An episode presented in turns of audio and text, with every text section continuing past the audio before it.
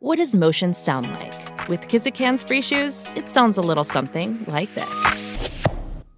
Experience the magic of motion. Get a free pair of socks with your first order at kizik.com/socks. The matter what matters to you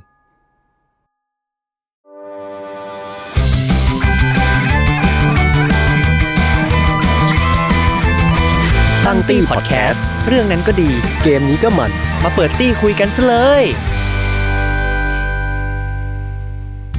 สวัสดีครับ ยินดีต้อนรับเข้าสู่รายการตั้งตี้ดูบอลครับผมอืมอ่าก็น่าจะเป็นตอนสุดท้ายของช่วงฟุตบอลโลกของเราแล้วนะพี่ฟ้า อืมก่อนที่เราจะได้ไปดูรอบชิงใช่ไหมเออน่าจะก่อนรอบชิงอ่าแต่ว่าคุยกันสองคนอาจจะจืดๆไปให้แขกรับเชิญประจำ ทุก4ตอนเรียกว่าเรียกเรียกว่าเป็นโฮสต์ตั้งตี้ดูบอลนี่เอนะอผมเออมันเรียกว่าแขกรับเชิญได้ไหมเออนะเรียกว่าแขกรับเชิญดีกว่าเกือบทุกตอนเลยนะครับ ไม่ใช่เกือบทุกตอนมาทุกตทุอนกตอนเลยครับผมครับ สวัสดีทุกคนครับวี The Matter ครับครับอ้นเดอะแมทเทอร์ครับครับฟาฟอร์เดอะแมทเทอร์เช่นเดียวกันครับ อืมก็อย่างที่เกรินไปตอนแรกว่า น่าจะเป็นตอนสุดท้าย เพราะว่าใกล้เข้าสู่ช่วงสุดท้ายของบอลโลก ปีนี้แล้ว 2022 อย่าร้องไห้นะโอ้โอ้โหอย่าร้องไห้นะโอ้ขนลุกเยร้องไห้เพราะว่าเสียใจงานน้อยลงแล้ว เหนื่อยเหนื่อยเหนื่อยโอเคครับ ก็ก่อนหน้านี้เราคุยกันทั้งซีรีส์คุยเกี่ยวกับแบรนด์เสื้อกีฬาอ่าคุยล่าสุดก็เป็นโมเมนต์ต่างใช่ๆตอนนี้เราอยากจะมาคุยเกี่ยวกับ ก่อนจะจบกันไปเนี่ย ฟุตบอลโลกทั้งในครั้งนี้และครั้งที่ผ่านๆมาเนี่ย เอ้ยมันก็จะอาจจะเปลี่ยนแปลงโลกฟุตบอล ทั้งในแง่แท็กติกการเล่น ทั้งในแง่ของธุรกิจ ทั้งในแง่ของเอ่อวงการต่างๆ ด้วย อย่างในครั้งต่างๆ นี่อาจจะมีเกี่ยวกับแท็กติกฟุตบอลที่พูดไปเมื่อกี้ว่าเราแท็กติกฟุตบอลในแต่ละปีฟุตบอลโลกเนี่ยก็จะไม่เหมือนกันอ่าแต่ว่าพอหลังฟุตบอลโลกอาจจะมีแบบเอ้ยเปลี่ยนอะไรไปหรือเปล่าใช่เราใช่ครับเราจะมาดูกันว่าก่อนหน้านี้แล้วก็แนวโน้มในปัจจุบันเนี่ยอาจจะเป็น ไปด้านไหนเออใช่ใช่ก่อนหน้านี้เราคุยอ้อมไปอ้อมมานะเออเออเออเราเราไม่รู้ว่าคนคนที่ฟังพอดแคสต์ของ The Matter เนี่ยสนใจบอลอืมขนาดนั้นไหมนะใช่ไหมอืมใช่ไหมฟ้าใช่ไหมอ้นอ่าใช่ครับ แต่ว่า EP นี้เราจะมาแบบขยับแว่นเลยขยับแว่นฟุตบอลเต็มเต็มๆฟุตบอลเต็มเต็มเออเอออ่อ่าเราจะคุยเรื่องฟุตบอล for ฟุตบอลจริงอืมๆนะครับเนื่องจากครับมันเป็น EP สุดท้ายนะอืมอ้นกับฟ้าก็เลยบอกว่าให้จัดเต็มได้เลยอืมถูกไหม เนื้อได้เต็มสุดเนื้อได้เต็มสุดที่ขีดเลยใช่แล้วแล้วถ้ามันเนิร์ดมากไม่เข้าใจเดี๋ยวเดี๋ยวฟ้าจะเป็นคนช่วยดึงกลับมาใช่ไหมครับอ่าใช่ครับช่วยดึงกลับมาว่าเอ๊ะพี่คุยอะไรกันนะอ่าหยุดก่อนหยุดก่อนหยุดก่อนอืมหยุดก่อนอย่าเนิร์ดมากไปเดี๋ยวคนอื่นไม่ไม่รู้เรื่องนะครับอืมอ่า วันนี้เราก็จะมาคุย อันนี้ วันนี้ผมตั้งประเด็นจะมาชวนทุกคนคุยนะอ้นฟ้าเนี่ยเกี่ยวกับเรื่องว่าฟุตบอลโลกอืมซึ่งมันจัดขึ้น4ปีครั้งเนี่ยอืมมันสร้างความเปลี่ยนแปลงให้กับวงการฟุตบอลยังไงบ้าง อืมอ่าทั้งในเชิงแท็กติก แล้วก็ในเชิงธุรกิจและอื่น อืมครับผมๆอ่าซึ่งตอนแรกพี่หวีเปิดมานี่หัวข้อนี้ผมตกใจนะผมช็อกนิดนึง เชื่อมันคือเราก็เข้าใจแหละว่าเออก่อนหน้าฟุตบอลโลกเนี่ยเขาก็คงเตะกีฬานี้กันอยู่แหละฟุตบอลเนี่ยแต่ว่าเชื่อผมคิดภาพไม่ออกเลยการที่มีฟุตบอลแล้วไม่มีฟุตบอลโลกทุกสี่ปี มันน่าจะแบบโอ้เขาจะเตะกันยังไง แล้วมันก็จะเป็นลีก เออเตะกันเองอย่างเงี้ยเหรอมันคงเตะไปเรื่อยๆนะเหมือนอืมเหมือนงาน routine เราอะอืมเราทำไปเรื่อยๆ โดยไม่มีอีเวนต์ใหญ่มอะไรเงี้ยแต่พอมีฟุตบอลโลกมันก็เหมือนเป็นความฝันสูงสุดของนักเตะส่วนใหญ่ใช่เลยเนาะใช่ใช่ใช่อืมแล้วเราก็จะได้เห็น moment ที่คนที่เตะฟุตบอลโลกรอบสุดท้ายที่เขาร้องไห้อืมหรือคนที่เจ็บแล้วสุดท้ายไม่ได้มาอะไรเงี้ยอืมหลายคนเก่งมาก ๆ ได้แชมป์ลีก ไม่รู้จะเอาถ้วยไปไว้ที่ไหนในบ้านแล้วอืมแต่ยังไม่ได้แชมป์โลก ใช่ ไม่ได้มาบอลโลกอะไรเงี้ยอืมมันคือหมุดหมายสำคัญในในอาชีพนักฟุตบอลนะอืมแล้วก็หมุดหมายสำคัญในฐานะแฟนบอลด้วยที่ 4 ปีจะได้ดูฟุตบอลโลกสักครั้งหนึ่งอะไรเงี้ยฟ้าอืมอืมเออจริงๆก็มีความพยายามให้ฟุตบอลโลกมันถี่ขึ้นอืมอะไรเป็นสองปีครั้ง ซึ่งมันก็จะใกล้รูทีนอะสมมติมันเกิดขึ้นได้จริงสองปีครั้งเดี๋ยวต่อไปมันต้องมีปีละครั้งอะเออเออเออผมก็คิดว่าสี่ปีครั้งเป็นอะไรที่ เขาเรียกว่าอะไรเซ็กซี่แล้วนะ เพราะว่าหมายถึงว่าพอมเป็นสี่ปีอะ บางคนที่ตอนนี้ยังไม่แก่มากก็อาจจะไม่ได้มาในครั้งหน้าแล้วเพราะอาจจะแก่ไป ใช่ใช่ใช่อืมพี่ว่าพี่ว่ามันมันโตพอที่เราจะได้เห็น generation ใหม่ๆ ของนักฟุตบอลอืมใช่ไหมอืถ้าสองปีครั้งบางทีหลายคนอาจจะรู้สึกว่ามันถี่ไป บางคนอืมอาจจะบอกว่าเอ้ยมันมาบ่อยๆก็ดีนะอะไรเงี้ยครับอืมแต่จริง ๆ ช่วงระหว่างที่ไม่มีฟุตบอลโลกมันก็จะมีอย่างอื่นด้วยนะอืมเป็นฟุตบอลทวีป ใช่ ฟุตบอลทวีปยูโรบ้าง AFCON บ้างเอเชียบ้างอะไรเงี้ยอืมหรือมีรายการพิเศษของมัน หรือมีโอลิมปิกด้วยอืมแต่ถ้าอืมพูดถึงอีเวนต์ของฟุตบอลโลก ที่เกี่ยวกับห้องกับฟุตบอลเนี่ยที่มันเป็นแบบสุดยอดจริงๆมันต้องฟุตบอลโลกแหละอืมเออเพราะมันแข่งกันทุกทวีปใช่ไหมและอืมกว่าจะโหมายิ่งเจอรอบกัคันดได้เลือกกว่าเออจะก่อนรอบแบ่งกลุ่มโอ้โห คัดเลือกกัน ยาวนานมากเออเหมือนแบบก็สู้สุดใจตั้งแต่ตอนนั้น ใช่อืมใช่อย่างอย่างครั้งนี้ที่แบบพอนึกออกเลยก็คือตอนอียิปต์ของซาลาห์กับเซเนกัลของมาเน่นี่คือแบบ เป็นแมตช์ที่เหมือน pre ฟุตบอลโลกปีนี้เลยอะใช่ใช่เออแมตช์เพื่อนทะเลาะกันเออตอนนั้นสองคนยังอยู่ทีมลิเวอร์พูลนะครับใช่ไหมครับไอ้ยอ้นอ้นใส่เสื้อแมนยูพูดถึงนักเตะลิเวอร์พูลได้ไงครับเนี่ยเอ้ยผมก็ respect เขาอ๋อเป็นนักฟุตบอลที่เก่งกาจนี่แสดงว่าคุณไม่ใช่แฟนบอลแบบตัวจริง เออท่านผู้ฟังอาจจะไม่เห็นภาพเหมือนเหมือนผมเห็นนะอ้นใส่เสื้อแมนยูมาจัด พูดเรื่องพูดรายการฟุตบอลโลกนะครับ แต่ว่าต่อให้ฟุตบอลโลกอย่างที่เราบอกว่ามันจะจัดขึ้น 4 ปีครั้ง และระหว่างนั้นมันคงมีพัฒนาการอะไรในทางฟุตบอลของมันแหละอืมแต่ว่าอย่างที่บอกว่ามันคืออีเวนต์ใหญ่สุดของวงการฟุตบอลนะครับอืมวันเนี้ยพี่เลยเตรียมประเด็นมาคุยกับชวนอ้นฟ้าแล้วก็ทุกคนคุยเกี่ยวกับว่า สิ่งที่ฟุตบอลโลกปฏิวัติวงการฟุตบอลอืมันมีอะไรบ้างอืมเออ ผมที่กับพี่ฟ้าที่มาแบบ หัวโล่งว่างเปล่าใช่วันนี้คือแบบมาให้พี่หวีสอนสอนงานอย่างสอนนี้บอลสอนบอลเฮ้ยโอ้โหทำไมโยนความกดดันมาอย่างนี้ ไม่แต่ผมคิดไม่ออกจริง แล้วผมคิดว่าสิ่งที่พี่หวีน่าจะเอาขึ้นมายืนในวันเนี้ยมันก็คงเป็นสิ่งที่แบบอ้าวมันไม่ได้มีสิ่งนี้มาตั้งนานแล้วเหรออะไรอย่างเงี้ยอืมมันคงแบบโอ้โหใต้จมูกมากๆอะนี่ยังกัดแต่ไม่พออีกแถมผมก็มาดูบอลจริงจังไม่กี่ปีเองก็น่าจะเสริมได้เล็กน้อยทำไมเล็กคุณน้อยแบบทำไมคุณออกตัวกันเร็วเสียเล็กออกตัวไว้ก่อนอะ ได้พี่ก็ข้อมูลที่ได้มานะครับ พี่ก็ไม่ได้ทำเองอ่าอืมอ่าเอามาจากสื่อชื่อดังของอังกฤษอ่าชื่อ The Athletic ครับผมอ่าหาหลังพิงละถ้ามีอะไรผิดพลาดนะครับ อย่าโทษผม ให้โทษ The Athletic นะครับเอออันนี้ที่น่าสนใจคือเออเป็นสื่อของอังกฤษที่ทำเรื่องกีฬาเพียวๆ แล้วก็รวมนักข่าวฝีมือดีอืมเข้าไปอยู่ในนั้น แล้วก็ที่น่าสนใจคือเขาทำคอนเทนต์เกี่ยวกับเชิง Data ของฟุตบอลอืมจำนวนมากเลยอืมเออแล้วก็ที่จะเอามาเล่าให้ทุกคนฟัง คือสิ่งที่เราตั้งประเด็นไว้นั่นแหละว่าฟุตบอลโลกมันมี 4 ปีครั้ง มันคืออีเวนต์ใหญ่ของวงการฟุตบอล เราสังเกตเห็นอะไรที่มันเปลี่ยนวงการฟุตบอลไปบ้างมเออผ่านเวทีฟุตบอลโลกอืมเออข้อมูลทั้งหลายมาจาก The Athletic นะครับจะมีอะไรผิดพลาดย้ำอีกครั้งมีอะไรผิดพลาดย้ำรผิอบที่สี่แล้วย้ำรอบที่สี่มีอะไรผิดพลาด อย่ามาโทษผมเออ ครับผมครับผมอะพี่พี่เล่าแบบนี้ก่อนนะเอาที่เราเตรียมมามันจะมีหลาย ๆ ด้านนะมีด้านฟุตบอล pure ๆเลยเนิร์ดๆไปเลย มีด้านเกี่ยวกับเชิงธุรกิจกีฬา ซึ่งจริง ๆ เราก็เคยเล่าแต่แตะๆแล้วนะเรื่องเกี่ยวกับการแข่งขันระหว่างเออบริษัทแบรนด์อืมแบรนด์กีฬายักษ์ใหญ่ใช่ไหม Nike Adidas Puma อะไรเงี้ยครับครับแล้วก็สุดท้ายก็คืออาจจะเป็นด้านอื่นอืมๆที่เกี่ยวข้องเผื่อเรานึกได้ อันนี้ที่ต้องมีอื่นๆ คือเผื่อเรานึกได้ เราก็เสริมไปนะครับ เอาเรื่องแท็กติกฟุตบอลเลยไหมเอาเลย จัดเลยนะเออจัดเลยจัดเลยนะ คุณผู้ฟังเตรียมนะรัดเข็มขัดให้แน่ๆเตรียมเตรียมเลยอันนี้อันนี้ผมอยากรู้เป็นการส่วนตัวนะเพราะว่าเขาบอกว่าเออมันมีการเล่นแบบที่คุยกันไว้คือแบบส่งบอลจ่ายไปจ่ายมาแบบติกกี้ตักก้าอะแล้วทำไมมันหายไปอะไรอย่างเงี้ยแล้วทำไมฟุตบอลสมัยใหม่มันถึงเป็นแบบนี้อะไรอ่าโจทย์ยากอะฟ้าโจทย์ยากตั้งโจทย์ยากแต่มันมีเหตุผลอยู่มันมีเหตุผลอยู่ คือพี่พี่เท้าความแบบนี้ก่อนว่าถ้าเราโตกว่าเนี้ยโตกว่าพี่อีกสักอืมอีกสักอืมสิบยี่สิบปีอะ ชื่อตำแหน่งของการเล่นฟุตบอลมันจะไม่เหมือนปัจจุบันนะอืมเหมือนผมก็เหมือนได้ยินมาก่อน มันจะมีตำแหน่งหนึ่งชื่อที่ชื่อแบบเหมือนวอลเลย์บอลนะฮะนั่นคือลิเบโรอ่าใช่อืมใช่อืมซึ่งตำแหน่งนี้ปัจจุบันหาคนเล่นยากนะอืมแต่นี่จริงๆสมัยก่อนมันคือตัวพระเอกเลยอืมเวลาพูดถึงลิเบโรฟานเบคเคนบาวเออร์โลธาร์ มัทเธอุสทีมชาติเยอรมันที่ทุกคนเรียกว่าเป็นซูเปอร์แมนคือเก่งเก่งมากเล่นตำแหน่งอะไรก็ได้อืมอะไรแบบตอนเนี้ยมันหายไป เออหรือว่าตำแหน่งอะไรนะ halfback half ขวา half ซ้ายอ้าวมันยังไง มันคือตำแหน่งอะไรตรงกลางระหว่าง center หรือเปล่า อะไรก็ไม่รู้อะไรครับอืมหรือว่า formation ที่ปัจจุบันเราจะคุ้นเคยกับ 4 4 2อืมใช่ไหมสี่สองกองหลังสามสี่สามกองกลางสี่กองหน้าสองในอดีตมันคือสองสามห้า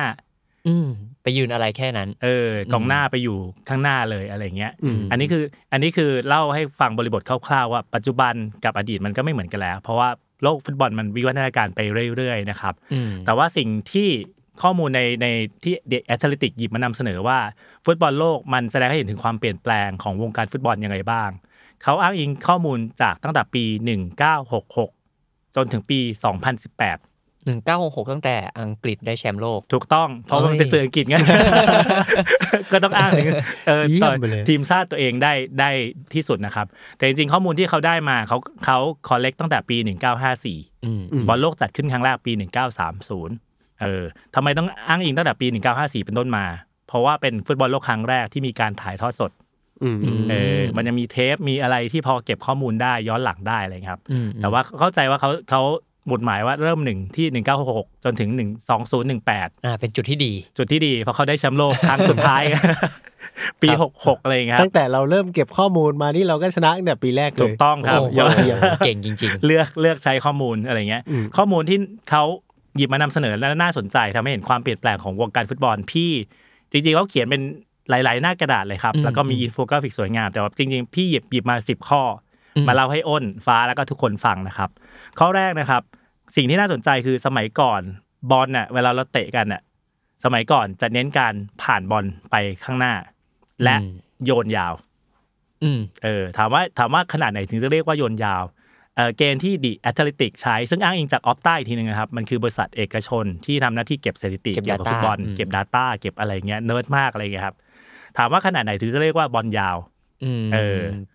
บอลยาว จากประตู สู่หน้าโกลอีกฝั่งประตู assist เลยเออโอ้ยแบบยาวเกินออลิซองอลิซองอันนั้นนี่อันนั้นยาวเกินอันนั้นยาวเกิน แค่ไหนเรียกว่าโยนยาวอะฟ้าให้ทายโอ้โหอะผมว่าถ้าโยนยาวจากกองหลังไปไปประมาณกลางสนามอะยาวไหมยาวไหมหน้าโกลไปกลางสนาม ผมว่าอืมยาวอยู่นะอ่าก็ยาวอยู่นะนี่ถ้าเป็นบาสนี่สามแต้มเลยนะสนสนามบอลมันยาวเท่าไหร่นะร้อยประมาณร้อยกว่าเมตรนิดๆนะครับอืมแล้วก็ความกว้างประมาณเจ็ดสิบเจ็ดสิบเมตร แล้วแต่ แล้วแต่ขนาดของสนามแล้วแต่นะสนามมันมันไม่เท่ากันอะไรเงี้ยเออบอลการส่งบอลที่ทาง Opta ทาง The Athletic บอกว่าเป็นการโยนยาวคือเกิน 20 หลาขึ้นไปยี่สิบลาย20 หลาก็ถ่ายเท่าไหร่โอ้โหก็ประมาณ18 เมตรขึ้นไปเขาถือว่าโยนยาวละอืมก็ไม่ได้ก็ไม่ได้ไม่ไกลไม่ไกลมากมากใช่ก็ไได้เหมือนเปิดใช่เข้ากลางประมาณหนึ่งหนึ่งในห้าของสนามอืมอันนี้ถือว่าโยนยาวแล้วอะไรเงี้ยสมัยก่อนเท่าที่เขาเก็บสถิติ สมัยก่อนนักเตะจะเน้นการโยนยาวและไปข้างหน้ามพอเวลาผ่านไป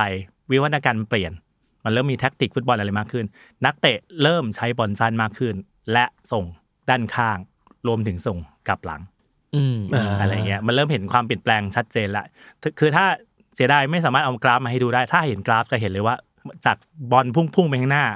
มันเริ่มแผ่มันเริ่มแผ่ออกมันเริ่มแผ่ออกแล้วส่งคืนหลัง มันเริ่มเห็นการเล่นบอลเป็นเชิงฟอร์เมชันเชิงแท็กติกมากขึ้นอืมมอันนี้อันนี้ปูพื้นก่อนนะอืมปูพื้นก่อนให้เห็นว่าฟุตบอลมันเปลี่ยนแล้วนะ ตั้งแต่ปี 196 ยัน 2018 นะครับ ข้อ 2 คือ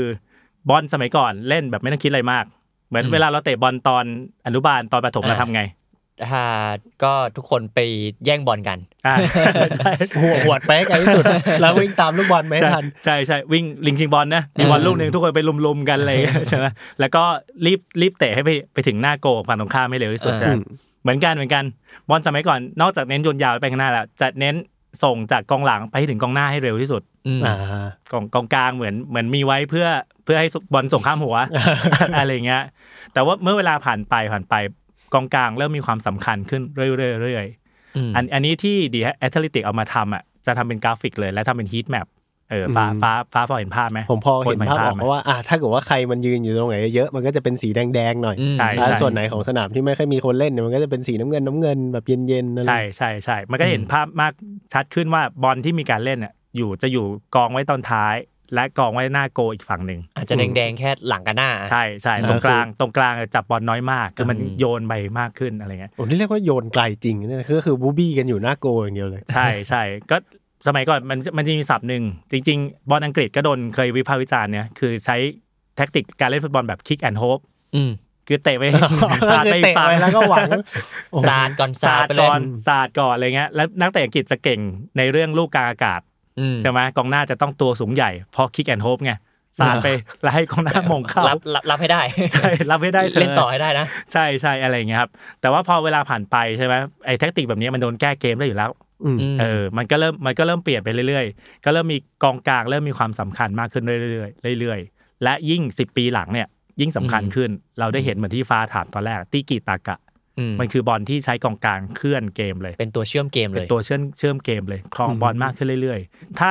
ใครมีโอกาสลองลองเข้าไป search ได้นะครับเออใน The Athletic จะเห็นกราฟเลยว่าไอ heat map เนี่ยมันเปลี่ยนจนแบบหน้ามือเป็นหลังมือเลยอืมอืมเออ อันนี้ข้อ2นะจากแบบ kick and hope ปุ๊บเปลี่ยนมาเป็นเรื่องเปลี่ยนละสู้กันด้วยกองกลางมากขึ้น เราหวังกับอย่างอื่นดีกว่า ใช่ เพราะเพราะยุคเนี้ยคลิกไปอะ โอกาสที่เราจะได้บอลคืนมัน 50 50ด้วยซ้อืมมันห้าสิบห้าสิบเลยำเทียบกับการจ่ายบอลอะมัน80%ขึ้นไปที่เราจะได้ครองบอลต่อมอะไรเงี้ยแล้วแล้วปรัชญาในการเล่นฟุตบอลมันเปลี่ยนเออสมัยก่อนเรารู้สึกว่าเราทำประตูได้เยอะๆ เรามีโอกาสชนะ ปัจจุบันไม่ใช่อืมเป็นเราต้องครองบอลได้เป็นเยอะ possession ฟุตบอลๆใช่เปลี่ยนเอ่อปรัชญาในการเล่นฟุตบอลมันเปลี่ยนนะครับอืมอันนี้ข้อสองนะอืมยังเหลืออีกแปดข้อพี่หยิบมาให้สิบโอ้โหค่ะสนุกสนุกเนิร์ดมาเนิร์ดมาซึ่งถ้าสิ่งนี้มันไม่มีบอลโลก ที่จะมาแบบว่าอะคุณเก่งสุดของทวีปนี้มาเตะกับเก่งสุดของทวีปนี้ มันก็อาจจะไม่ได้มีการเปลี่ยนแปลงนี้เกิดขึ้นปะอืมคือผมเดาว่าอย่างไอบอลยูโรบอลเอเชียนคัพอะไรเงี้ยมันอาจจะเป็นแบบเหมือนแชร์กันภายในอะแชร์กันภายในทวีปด้วยกันเอง โดยที่ยิ่งสมัยก่อนที่เราอาจจะไม่ได้ดูบอลนอกทวีปตัวเองบอลนอกประเทศตัวเองขนาดนั้นอะมันก็อาจจะยากที่เราไม่ได้มาเจอกันทั้งโลก ฟุตบอลโลกอาจจะมาเจอกันแบบ ทั้งโลกจริงใช่ใช่ความเปลี่ยนแปลงมันมันคงมีอยู่แหละ มันอืมคงไม่รอสี่ปีแล้วค่อยเปลี่ยนอืม tactic อืมหรือเปลี่ยนวิธีการเล่นทีอืมแต่บอลโลกมันคือบอลที่เอาหลาย ๆ ทวีปมาเจอกันๆอืมซึ่งโอกาสในการเจอข้ามทวีปมันไม่ง่ายนะอืมยกเว้นคุณโดนซื้อตัวมาเล่นในอีกทวีปหนึ่งอืมหรือว่ามีบอลอุ่นเครื่องอะไรอย่างเงี้ยครับแต่ว่าบอลบอลโลกมันคือเวทีโชว์ถ้าพูดแบบนี้ดีกว่าอืมถ้าบอกว่าบอลโลกเปลี่ยน tactic เลย มันอาจจะไม่ขนาดนั้น แต่คือเวทีในการโชว์เวทีในการประชันแข่งขันกัน ว่าสุดท้ายแล้วสไตล์ของใครที่จะครองโลก สไตล์ของใครที่ใครคนอื่นเอาไปใช้ได้อืมเหมือนถ้ายกตัวอย่างอย่างสเปนยุคหนึ่งติกีตากะอืมอะไรเงี้ยก่อนหน้านี้ก็จะมีการเล่นแบบปีกโยนเข้าเอออมคนไหนโยนแม่นกว่าก็ก็ชนะต่อมาก็เปลี่ยนเป็นติกีตากะ สเปนเอามาใช้ครองโลกได้แชมป์ทั้งยูโรทั้งบอลโลก หลาย ๆ ประเทศก็เอาไปทำตามใช่ไหมครับของไทยก็จริงๆเอามาทำตามช่วงหนึ่งนะที่เซลเซลตอกแตกตอกแตกตอกแตกติ๊กตอกติ๊กตอกอะไรเงี้ยครับเอออะไรประมาณนี้อะไรประมาณเนี้ยฟ้าเออก็เท่ดีนะหมายถึงว่า มันไม่ไม่ใช่ว่าไอ้บอลโลกเนี่ยมันมาเป็นจุดกำเนิดอันนี้ครั้งแรกเลย แค่ว่าแต่แต่ละประเทศอะคุณไป warm มาคุณมี tactic อะไรมา แล้วเอามาโชว์กันในแบบเวทีใหญ่เออใช่แล้วมันใช่ได้เห็นจริง ๆ ว่า เอ้ย ไอการสไตล์การเล่นแบบนี้มัน workแล้วคนก็เอาไปใช้อย่างที่พี่หวีบอกเออแบบว่า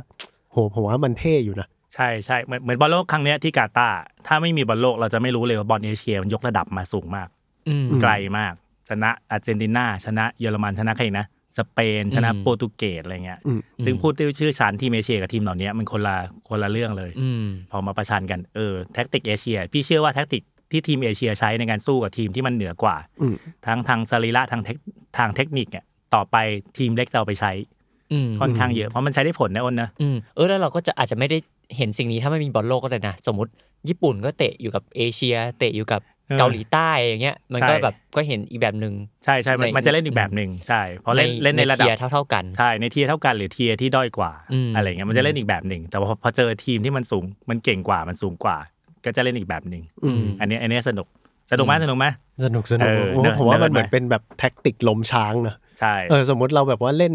เล่นกันเองอะอะสมมติว่า อยู่ในเอเชียอาจจะไม่ได้แบบอ้าวไม่ได้มีตัวโหดมาก แต่พอไปเจอต้องไปเจอแบบคนยุโรปคน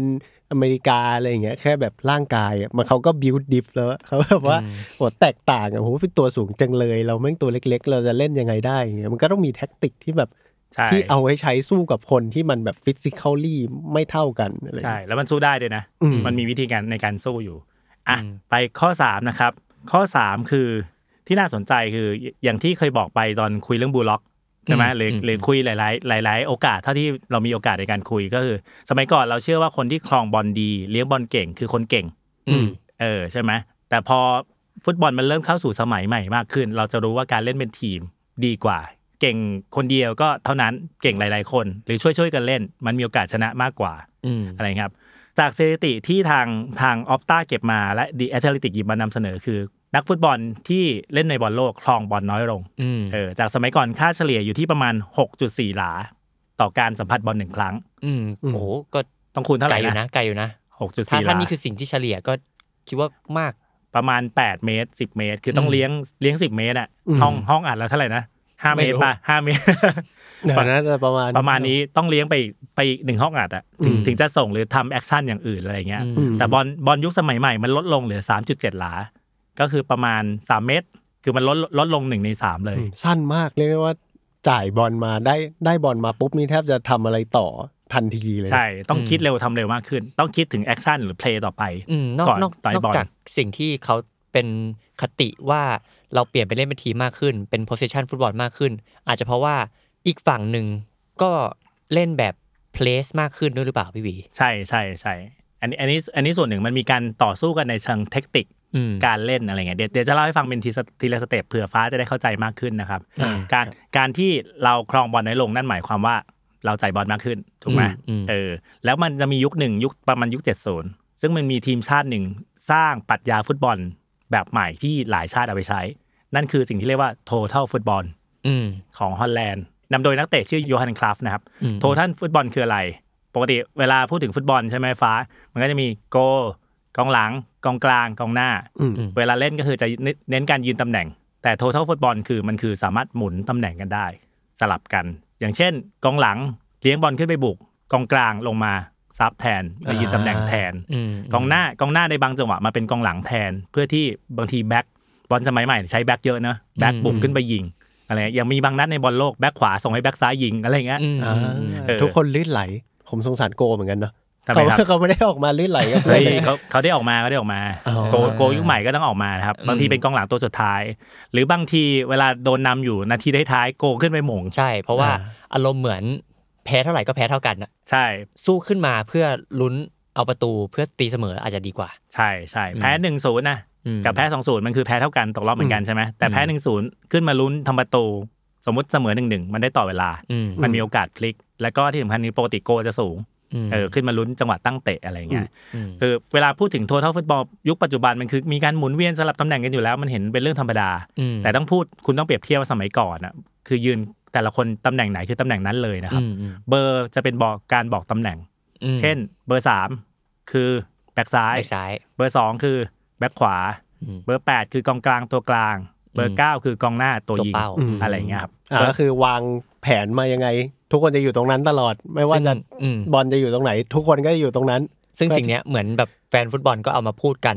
ในแง่แบบ เอ้ย ตัวนี้วิ่งเข้าไปในตำแหน่งเบอร์สิบอะไรเงี้ยอืมอืมอืมอืมอืมใช่ใช่จะจะพูดเป็นไหนนะว่าเล่นเล่นตำแหน่งนี้เบอร์หกคือกองกลางตัวรับอืมเล่นตำแหน่งเบอร์หกปุ๊บไอ้คนนี้สามารถเปลี่ยนเป็นเบอร์แปดได้กองกลางที่วิ่งบล็อกทูบล็อกอืมอะไรพวกเนี้ยบางทีอืมบางทีเราแทนเบอร์กับตำแหน่งการเล่นอะไรเงี้ยอ่า เออพอมันเกิดการคลองบอลน้อยลง จ่ายบอลมากขึ้น มันเริ่มเกิดเกิดเชฟในการเล่นบอลอืมปกติเวลาจ่ายบอลมันคงไม่ยืนขาตายถูกป่ะอ้นอืมอืมันมคงจ่ายปุ๊บขยับจ่ายปุ๊บขยับ ซึ่งชาติแรก ๆ ที่มานำเสนอโทโททัลฟุตบอลคือฮอลแลนด์และเวทีที่หยิบมานำเสนอคือฟุตบอลโลก โอ้เออกล้าอยู่ใช่จริง ๆ มันมียูโรด้วยแล้วมีฟุตบอลโลกด้วย แต่ว่าเวทีที่ฉายแสงก็จะเป็นสองเวทีเนี้ยโดยเฉพาะฟุตบอลโลกหรือว่าจริงๆนี่เขาไม่ได้เอามาหรือว่ามันคือไพ่ตายของฮอลแลนด์หรือเปล่า มันจริง ๆ มันมีมันมีปรัชญานี้ใช้มาตั้งแต่ในลีกของเขาละอืมอืมนำพวกอาแจกพวกอะไรเงี้ยเล่นเล่นแบบนี้แหละ แล้วเขารู้ว่าเออถ้ามันเทิร์นตำแหน่งบางทีคู่แข่งสับสนประกบใครดีวะเอใช่อไหมอ่า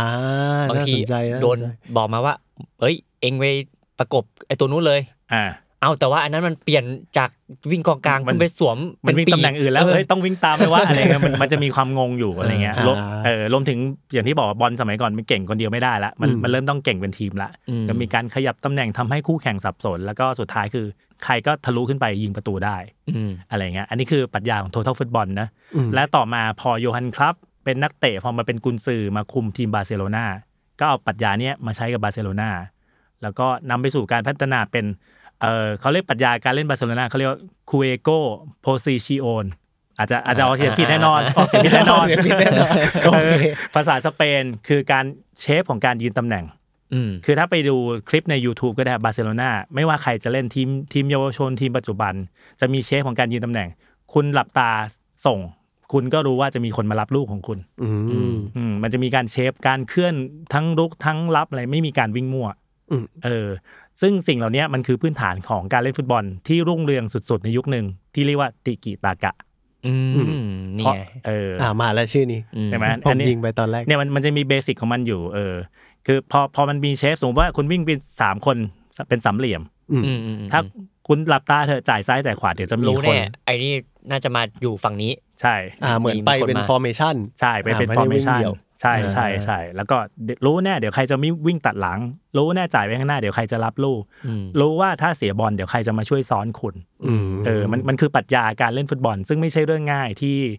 ที่นักเตะทุกคนจะเล่นได้อืมนักเตะชื่อดังหลายคนไปเล่นในบาร์เซโลนาล้มเหลวอืมเพราะไม่เข้ากับปรัชญาการเล่นฟุตบอลนี้เคลื่อนที่แบบด้วยความอินดี้อะหรือด้วยสไตล์ส่วนตัวอะไรเงี้ยอืมปรากฏว่าไม่มีคนจ่ายบอลให้ อืมเออเพราะไม่เข้ากับระบบที่เขาวางไว้ อืมโอ้โหนี่มันเล่น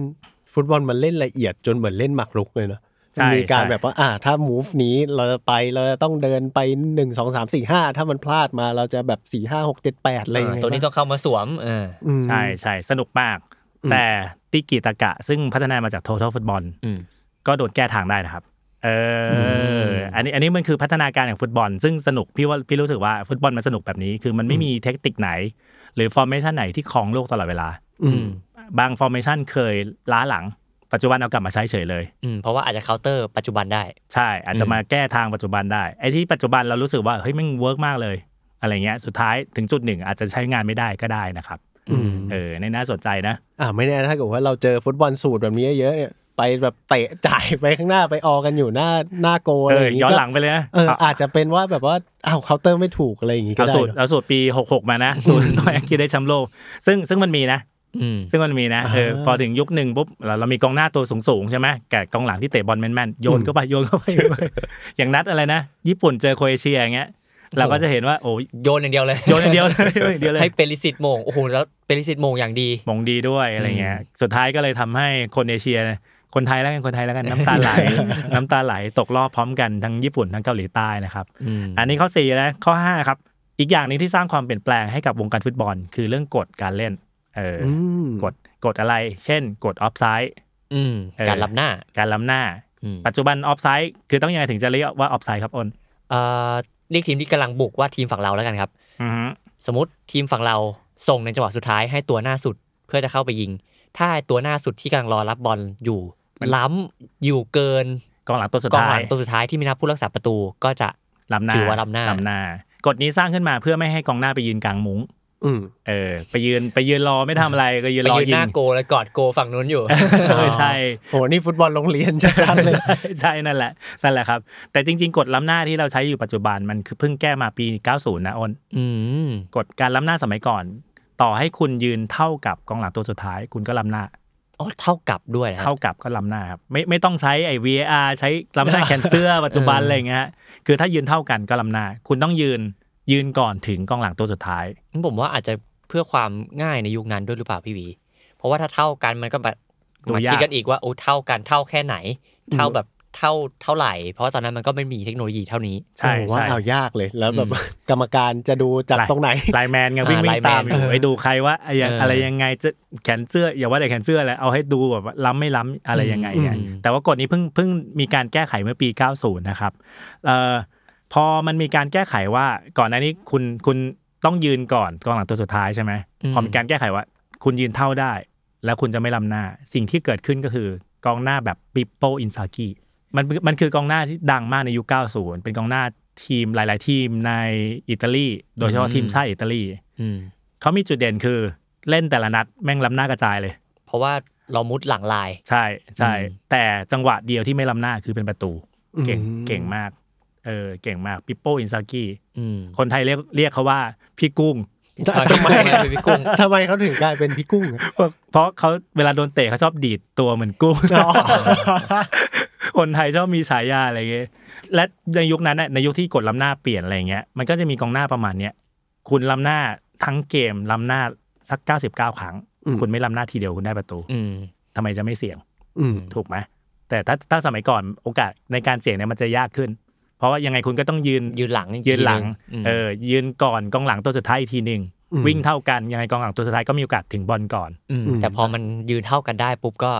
คนที่เลี้ยงเลี้ยง ซ้อมมาเพื่อการมุดหลังลายอาจจะง่ายกว่าเดิม วัดดวงวัดดวงอืมคือคืออย่าลืมอย่าลืมว่าเวลาเรายืนยืนเนี่ยกองหลังมันต้องต้องยืนมองหันมาเข้ามาใช่ไหมอืมในขณะที่กองกองหน้ายืนหันหลังให้คนที่จ่ายบอลได้อืมยังไงกองหน้าสตาร์ทเท่ากันกองหน้าจะได้เปรียบอืมมากกว่าอยู่แล้วเพราะกองหลังมันต้องพลิกตัวอืมทีหนึ่งอะไรอย่างเงี้ยครับโอ้จริงๆคิดอย่างนี้พูดอย่างนี้ก็ ชั่วเหมือนกันนะแต่ว่าอาตอนก่อนหน้านี้คุณต้องแบบยืนไกลๆแล้วใช่ไหมอ้าวโอ้ยกดให้เรามายืนเท่าได้แล้วอ้าวเราเราไม่อยู่ข้างๆเลยอะมามึงจะรับกูยังไงอะไรอย่างเงี้ยใช่ใช่ซึ่งเข้าใจการการแก้กฎครั้งเนี้ยเพื่อให้เกมมันสนุกขึ้นอืมและมันสนุกขึ้นจริงเออและในในสแตทที่เก็บมาจากบอลโลกอะจะเห็นได้ได้เลยว่า ไอการล้ำหน้าหลังจากการแก้ไขกฎออฟไซด์เนี่ยบ่อยมากพุ่งปี๊ดเลยพุ่งเป็นสามเท่าเลย เพราะว่าจริงจังหวะกันแล้วมันสนุกอืมใช่ไหมอืมอย่างบอลโลกครั้งเนี้ยเราจะเห็นว่าหลายครั้งที่กองหน้าพยายามชิงจังหวะกองหลัง แล้วมันสนุกมากในการชิงจังหวะบางทีนิดเดียวนะหรือบางทีทีมที่ทีมที่กองหน้าวิ่งเข้าไปกองหน้าสู้ไม่ได้เลยนะอืมเสี้ยววินาทีชนะได้เฉยเลย อะไรก็มีมันทำให้ฟุตบอลสนุกขึ้นนะครับ อีกกฎหนึ่งที่มีการเปลี่ยนแปลงและทำให้บอลมันสนุกขึ้น ซึ่งมีการใช้ในบอลโลกคือกฎส่งคืนหลัง back pass เอออมสมัยก่อนการส่งคืนหลังเอ่อกองหลังหรือใครก็ได้ใช้เท้าส่งโกสามารถใช้มือรับได้อืมปัจจุบันคือถ้าใช้เท้าส่งคืนหลังคือ ต้องใช้มือรับไม่ได้ ต้องใช้อืมเท้าเท้าเตะเท่านั้นนะครับอืมเออไอ้กฎส่งคืนหลังคือที่สามารถให้ใช้อะไรก็ได้คุณใช้มือรับได้ มันทำให้เกิดการถ่วงเวลาฟ้าอ๋อแล้วก็อัดหนึ่งศูนย์แล้วอยู่ะเล่นอยู่ส่กับงโกมาอะไรเงี้ยบางทีจะไปยิงมาแล้วก็อะส่งคืนหลังมาแล้วโกก็รับ อืมอ่าแล้วก็ไปตั้งเกมใหม่แล้วโกก็รับอะไรเงี้ยอืมแต่พอเปลี่ยนมาว่าถ้าคุณใช้ใช้เท้าส่งโกห้ามใช้มือรับต้องเตะสาดออกไป อ่า ก็คือพอมันเป็นมือเนี่ยมันก็หนับอยู่ตรงนั้นแหละก็ใช่คือแบบรับแล้วก็อุ้มนอนไว้เป็นเด็กนอนเอออ่าใช่ นอน นอนกกไข่อะไรเงี้ยใช่ไหม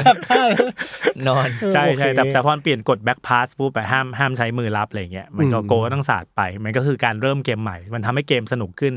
เร็วขึ้นอืมและอันนี้มันเกิดมันเกิดมาเกิดผลในการแข่งขันฟุตบอลโลกอืม จริงๆจริงๆอาจจะเกิดในการแข่งขันอื่นๆก่อนนะแต่ในบอลโลกมันก็มีผลเหมือนกันอะไรเงี้ยในกดออฟไซด์กดคืนหลังนะมันทำให้เห็นไหมมันทำให้การเล่นฟุตบอลเปลี่ยนไปนะครับอืมเหมือนเกมมันเพิ่มความเสี่ยงด้วยนะใช่อืมแล้วพอไอการกฎต่างๆ มันเปลี่ยนมันทำให้ต้องเล่นเร็วขึ้น เทคนิคหนึ่งที่หลายทีมเอามาใช้ เพื่ออย่างอย่างเช่น กดส่งคืนหลังโกลไปรับไม่ได้ต้องสาดไปใช่ไหมอย่างที่บอกอืมโอกาสได้บอลคืนมา 50 50ใช่ไหมอืมอีกแท็กติกหนึ่งที่เอามาใช้เพื่อแย่งบอลคืนมาให้เร็วที่สุด ก็คือแท็กติกที่เรียกว่า pressing อืมการ placing และทีมที่เอา pressing มาใช้จริง ๆ คือทีมชื่อดังมาก เป็นทีมสโมสรนะครับ คือทีมเอซีมิลาน สมัยอืมอาร์ริโก ซาคคีอืมปี 1990 กว่ากว่าๆอะไรเงี้ย สมัยก่อนเราจะไม่รู้จักการ press press คือยังไง คือทั้งทีมเวลาวิ่งขึ้นไปบีบอืมคู่แข่งต้องไปด้วยกันอืมเออ บีบคนเดียวนี่ไม่ได้นะ เสียแรงเปล่าไม่ได้เสียแรงเปล่า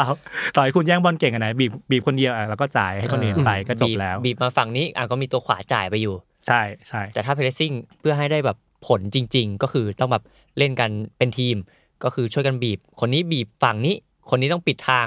จ่ายของอีกคนหนึ่งด้วย ใช่ใช่ใช่อ่าหมายถึงว่าเล่นกันเหมือนเป็นกำแพงอะไรอย่างงี้ไหม ใช่แบบสิใช่บเอ็ดคนแล้วก็อะถ้าเกิดว่าคุณบอลอยู่หน้าโกคุณใช่ไหมเราเอากำแพงอย่างทั้งทีมไปยัดเสียบเข้าไปเลยอะไรอย่างงี้หรือเปล่าใช่ไม่ไหมไม่ขนาดนั้นแต่ว่าเหมือนแค่ปิดทางจ่ายบอลเฉยปิดทางส่งคือไม่ได้วิ่งแค่วิ่งเข้าหาคนที่ครองบอลอย่างเดียวอืมวิ่งเข้าหาคนที่มีโอกาสจะได้รับบอลด้วยอ๋อก็คือเป็นการปิดแบบซีลทุกความเป็นไปได้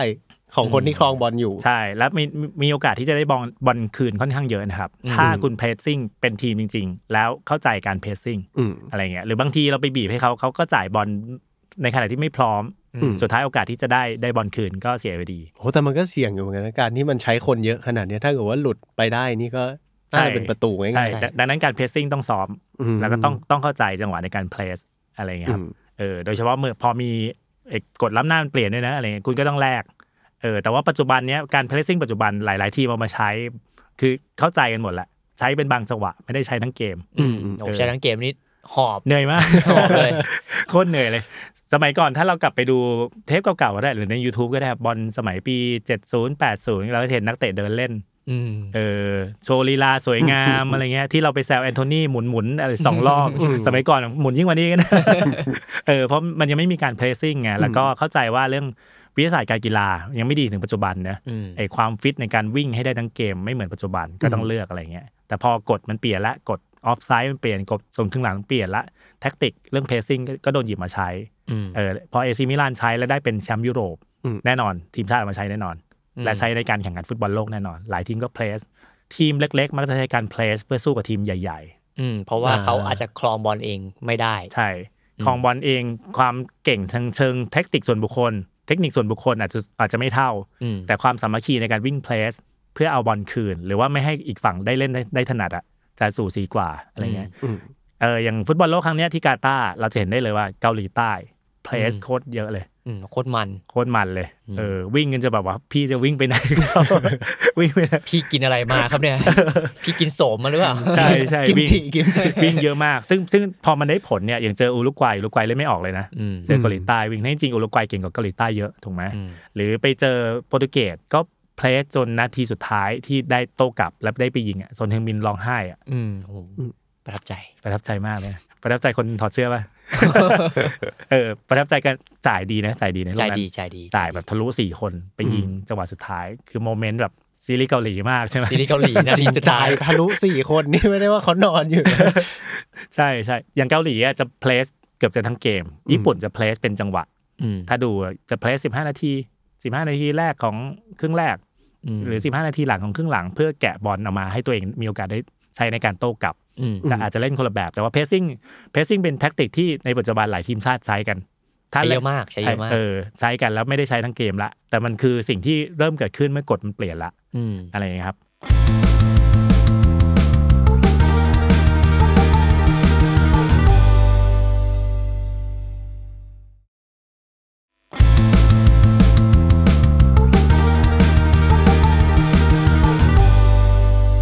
ข้อต่อไปข้อ 7 ครับ สมัยก่อนลูกตั้งเตะฟรีคิกต่างๆ ก็ไม่ได้เน้นเหมือนปัจจุบันนะปัจจุบันเราจะเห็นว่าหลาย ๆ ทีมอะเน้นเรื่องฟรีคิก จริง ๆ มันจะมีโค้ชฟรีคิกด้วยซ้ำอืมอืมอืมว่าหรือมีการเล่นเล่นเทคนิคแปลกๆวิ่งข้ามไปข้ามมาวิ่งข้ามไปไหนเล่นไม่ลูรู้ลูกสูตรอะเออเล่นลูกสูตรเลยมีการเน้นเรื่องลูกตั้งเตะลูกเปิดเตะมุม corner อีกอืมอันหนึ่งที่เพิ่งมาเน้นในช่วง 10-20 ปีหลัง คือลูกทุ่มอืมเออซึ่งหลังๆก็เห็น ยิ่งครั้งล่าสุดยิ่งเห็นเยอะเลยก็คือทุ่มไกล ใช่ อารมณ์เหมือนอยู่ใกล้ ๆ จุดเตะมุมเหมืจุอนดคอร์เนอร์เหมือนเตะเลยนะเหมือนเหมือนเตะมุมวิ่งแบบไกลโยมานกโยนไปหน้าโกได้เลยจากข้างสนาม ใช่ใช่แล้วแม่นบางทีแม่นกว่าเตะอีกนะจริงๆ มีทีมสโมสรหนึ่งใช้ลูกทุ่มไกลเนี่ยเล่นงานจนแบบเป็นทีมเล็กๆนะแต่เล่นงานจนทีมใหญ่แบบไปไม่เป็นเหมือนกันชื่อทีมรอรี่ดีแลปซันเดอร์แลนด์มั้งไอ้สโต๊กอืมสโต๊กคือตุ้มไกลแม่นมากอะจนแบบว่า อย่าให้มันออกข้างเตะมุมดีกว่า เตะมุมแม่นสู้ทุ่มไม่ได้อะไรอย่างเงี้ยครับโอ้โหเขาต้องฝึกกันยังไง ฝึกทั้งทีมให้ทุ่มไกลได้อย่างแม่นยอาจจะมีแค่บางตัวบางเพราะคนว่าบางคนเพราะว่าอ๋อบางคนก็เหมาะกับการไปรอโหม่งหน้าประตูมากกว่าำอืมใช่ใช่และและและทุ่มทุ่มมันต้องใช้สองมืออะฟ้าอืมมันไม่ใช่ว่าทุกคนใช้สองมือทุ่มแล้วมันจะได้บอลไกลครับอืมอืมเออถ้าถ้ามือเดียวใช่ไหมมันจะไกล แต่อาจจะไม่แม่นนะ แต่อืมทุ่มสองมือมันต้องมันต้องฝึก แล้วก็มีโค้ชเฉพาะทางสำหรับการทุ่มไกลการฟรีคิกการเตะคอร์เนอร์อะไรอย่างเงี้ยอ๋อหรือจริง ๆ เขาไปยืมตัวแบบว่า NBA อะไรอย่างงี้เขาไปฝึกเออเขาไปฝึกชุดสามแต้มมาเออเออเป็นไปได้เป็นไปได้ โยนโยนให้เข้าโกลอะไรอย่างเงี้ยนะเออผมเอาแม่นไหมไม่ไม่ต้องมาก ขอแค่ไกลขอขอให้แบบอย่างน้อยไม่ไกลเป้ามากอะไรอย่างเงี้ยนะเอออันนี้ข้อแปดไอ้ยข้อเจ็ดนะครับ ข้อแปดนะครับ หลังจากที่เราพูดถึงการคลองบอลการเรื่องแดนกลางสำคัญมากขึ้น เรื่องการพาสอะไรต่างๆสำคัญมากขึ้น มันนำมาสู่ฟุตบอลแบบติกิตากะใช่ไหมอืมเออแต่ว่าติกิตากะมันก็รุ่งเรืองมาระยะเวลาหนึ่งแน่นอนคู่แข่งย่อมย่อมพยายามพยายามคิดวิธีในการแก้เกมอืมและแท็กติกหรือเรียกว่าอะไรดี วิธีการที่คู่แข่งเอามาใช้แก้เกมและได้ผลคือการใช้เหมือนที่อ้นว่าเมื่อกี้คือการใช้ไฮเพลสอืมไฮเพลสคืออะไรอธิอธิบายให้ฟ้าเข้าใจง่าย ๆ คือการที่กองหลังดันขึ้นมาสูงอืมๆเพื่อบีบพื้นที่ในการเล่นให้มันให้มันน้อยลงอืม และกองหลังในยุคปัจจุบันยุคหลังๆแล้วกันพูดแบบนี้ไงมีมีเทคนิคในการใช้เท้าที่ดีขึ้นจ่ายบอลแม่นขึ้นสมัยก่อนคือหกขาโหดอย่างเดียวเตะเตะขาหักเลยเตะขาหักเดียว หรือว่าเล่นตุกติกดึงกางเกงในมีเหมือนกันนะจับไข่อะไรคือทำไงได้ก็ได้ให้กองหน้าฝ่ายตรงข้ามเสียเออเสียบอลอะไรเงี้ยอืมแต่กองหลังยุคยุคหลังอะครองบอลดีขึ้นจ่ายบอลดีขึ้นเออนอกจากขึ้น high press และบีบพื้นที่คนที่เล่นบอลแบบตีกีตากะ อีกอันหนึ่งคือพอแย่งบอลเอ่อ ใช้ pressing ในการแย่งบอลให้ได้กลับมาเร็วๆมพอได้แย่งบอลได้กลับมาเร็วๆปุ๊บให้กองหลังตัวกลางโยนเลย โยนทแยงมุมโยนอะไรให้ปีกก็ได้แล้วปีกก็ไปจี้ แล้วก็ไปยิงยิงประตูฝ่ายที่เล่นติกีตากะอืมมันคือการแก้เกมติกีตากะคือครองบอลนานๆจ่ายไปจ่ายมากกว่าจะถึงโกอีกฝั่งใช่ไหมอืมเออแต่ว่ามันก็มีการเอาแท็กติกเนี้ย high press pressing การโยนบอลการอะไรเงี้ย มาตอบโต้ และสุดท้ายมันคือมันได้ผลจริง จนทีมที่เล่นติเกตากะก็ต้องเปลี่ยนคุณต้องก็ก็ต้องอีโวตัวเองประมาณหนึ่งอืมเออหนึ่งในคนที่ได้รับการยกย่องว่าแก้ติกิตากะได้ผลมากๆ คือชื่อว่าเยอร์เกนคลอปอืมใช้เทคนิคที่เขาเขาเรียกว่า gegenpressing อืม คือ press หนักมาก press แม่งตลอดเวลาอะไรเงี้ยอืม press ทั้งวัน press ทั้งวันอืมpress ทั้งวัน ซึ่งก็ต้องต้องแลกมาด้วยกำลังกายครับ มันจะมีบางฤดูกาลที่ตอนนี้คุมลิเวอร์พูลอยู่นะอืมมีบางฤดูกาลที่กองหลังลิเวอร์พูลเจ็บแล้วเจ็บอีกเจ็บแล้วเจ็บอีกฤดูกาลนี้นี่ไง high press บ่อยแบบว่าใช่โอ้เข้าไปเลยครับ มันใช้กำลังกายเยอะ แล้วก็คนที่จะเล่นได้แบบนี้คือยืนระยะอาจจะได้ไม่นานหรอกอืมอะไรเงี้ยใช้กำลังเยอะ แต่ว่ามันก็แลกมาด้วยการสู้แก้เกมตีกีตากะอะไรเงี้ยอืมอืม จนสุดท้ายตีกีตากะแบบเพียวๆบาร์ซ่าบาร์ซ่าก็ไม่ได้เล่นแบบนั้นแล้วนะอืมอืมเออ ก็ต้องเปลี่ยนไปเล่นวิธีอื่น หรือ หรือเปลี่ยนไปเล่นโหมดอื่นได้ให้มันหลากหลายมากขึ้นอะไรเงี้ย อันเนี้ยน่าสนใจ ข้อ 9 ครับเหลืออกสองข้อ พอเอ่อฟุตบอลมันแข่งกันไอ้ formation แบบเดิมๆ4 4 2อะไรนะ3 5 2 4 3 3ใช่ไหมอืมมันใช้มาระยะเวลาหนึ่ง แต่พอแท็กติกมันเปลี่ยนกฎมันเปลี่ยนวิธีการเล่นมันเปลี่ยน สุดท้ายมันก็ต้องเปลี่ยนด้วยหนึ่งใน formation ที่โดนเอามาใช้ในยุคสมัยใหม่คือ4 2 3 1อืมเออก็คือพ่วงมากกว่าสี่สามก็คือมีกองกลางตัวรับอาจจะมาอีกตัวหนึ่งใช่ใช่แล้วหนึ่งนี่เขาไปยืนอยู่ตรงไหหนนึ่งคือกองหน้าหน้าเป้าคือหน้าอ่าคือหน้าเป้าสามตัวอาจจะเป็นเพย์เมเกอร์ตัวหนึ่งปีกตัดในสองอืมกองกลางตัวรับสองอะไรเงี้ย หรือสามห้าสามสี่สามสามสี่สองสองแล้วแต่คุณจะพูดเลยให้มันครบสิบเอ็ดอะมันเปลี่ยนมันเปลี่ยนไปได้เรื่อยๆครับแล้วที่สำคัญคือระหว่างเกมเปลี่ยนได้ครับ ใช่คือเปิดมาอ่าพูด line up ทีมนี้ยืน 4-3-3 ก็อาจจะไม่ได้ยืน 4-3-3 ใช่ ทั้งเกมอย่างแมนซิตี้อะไรพวกนี้ก็ตัวได้ดีเลยตัวดีอ่าเลยตัวดีเลย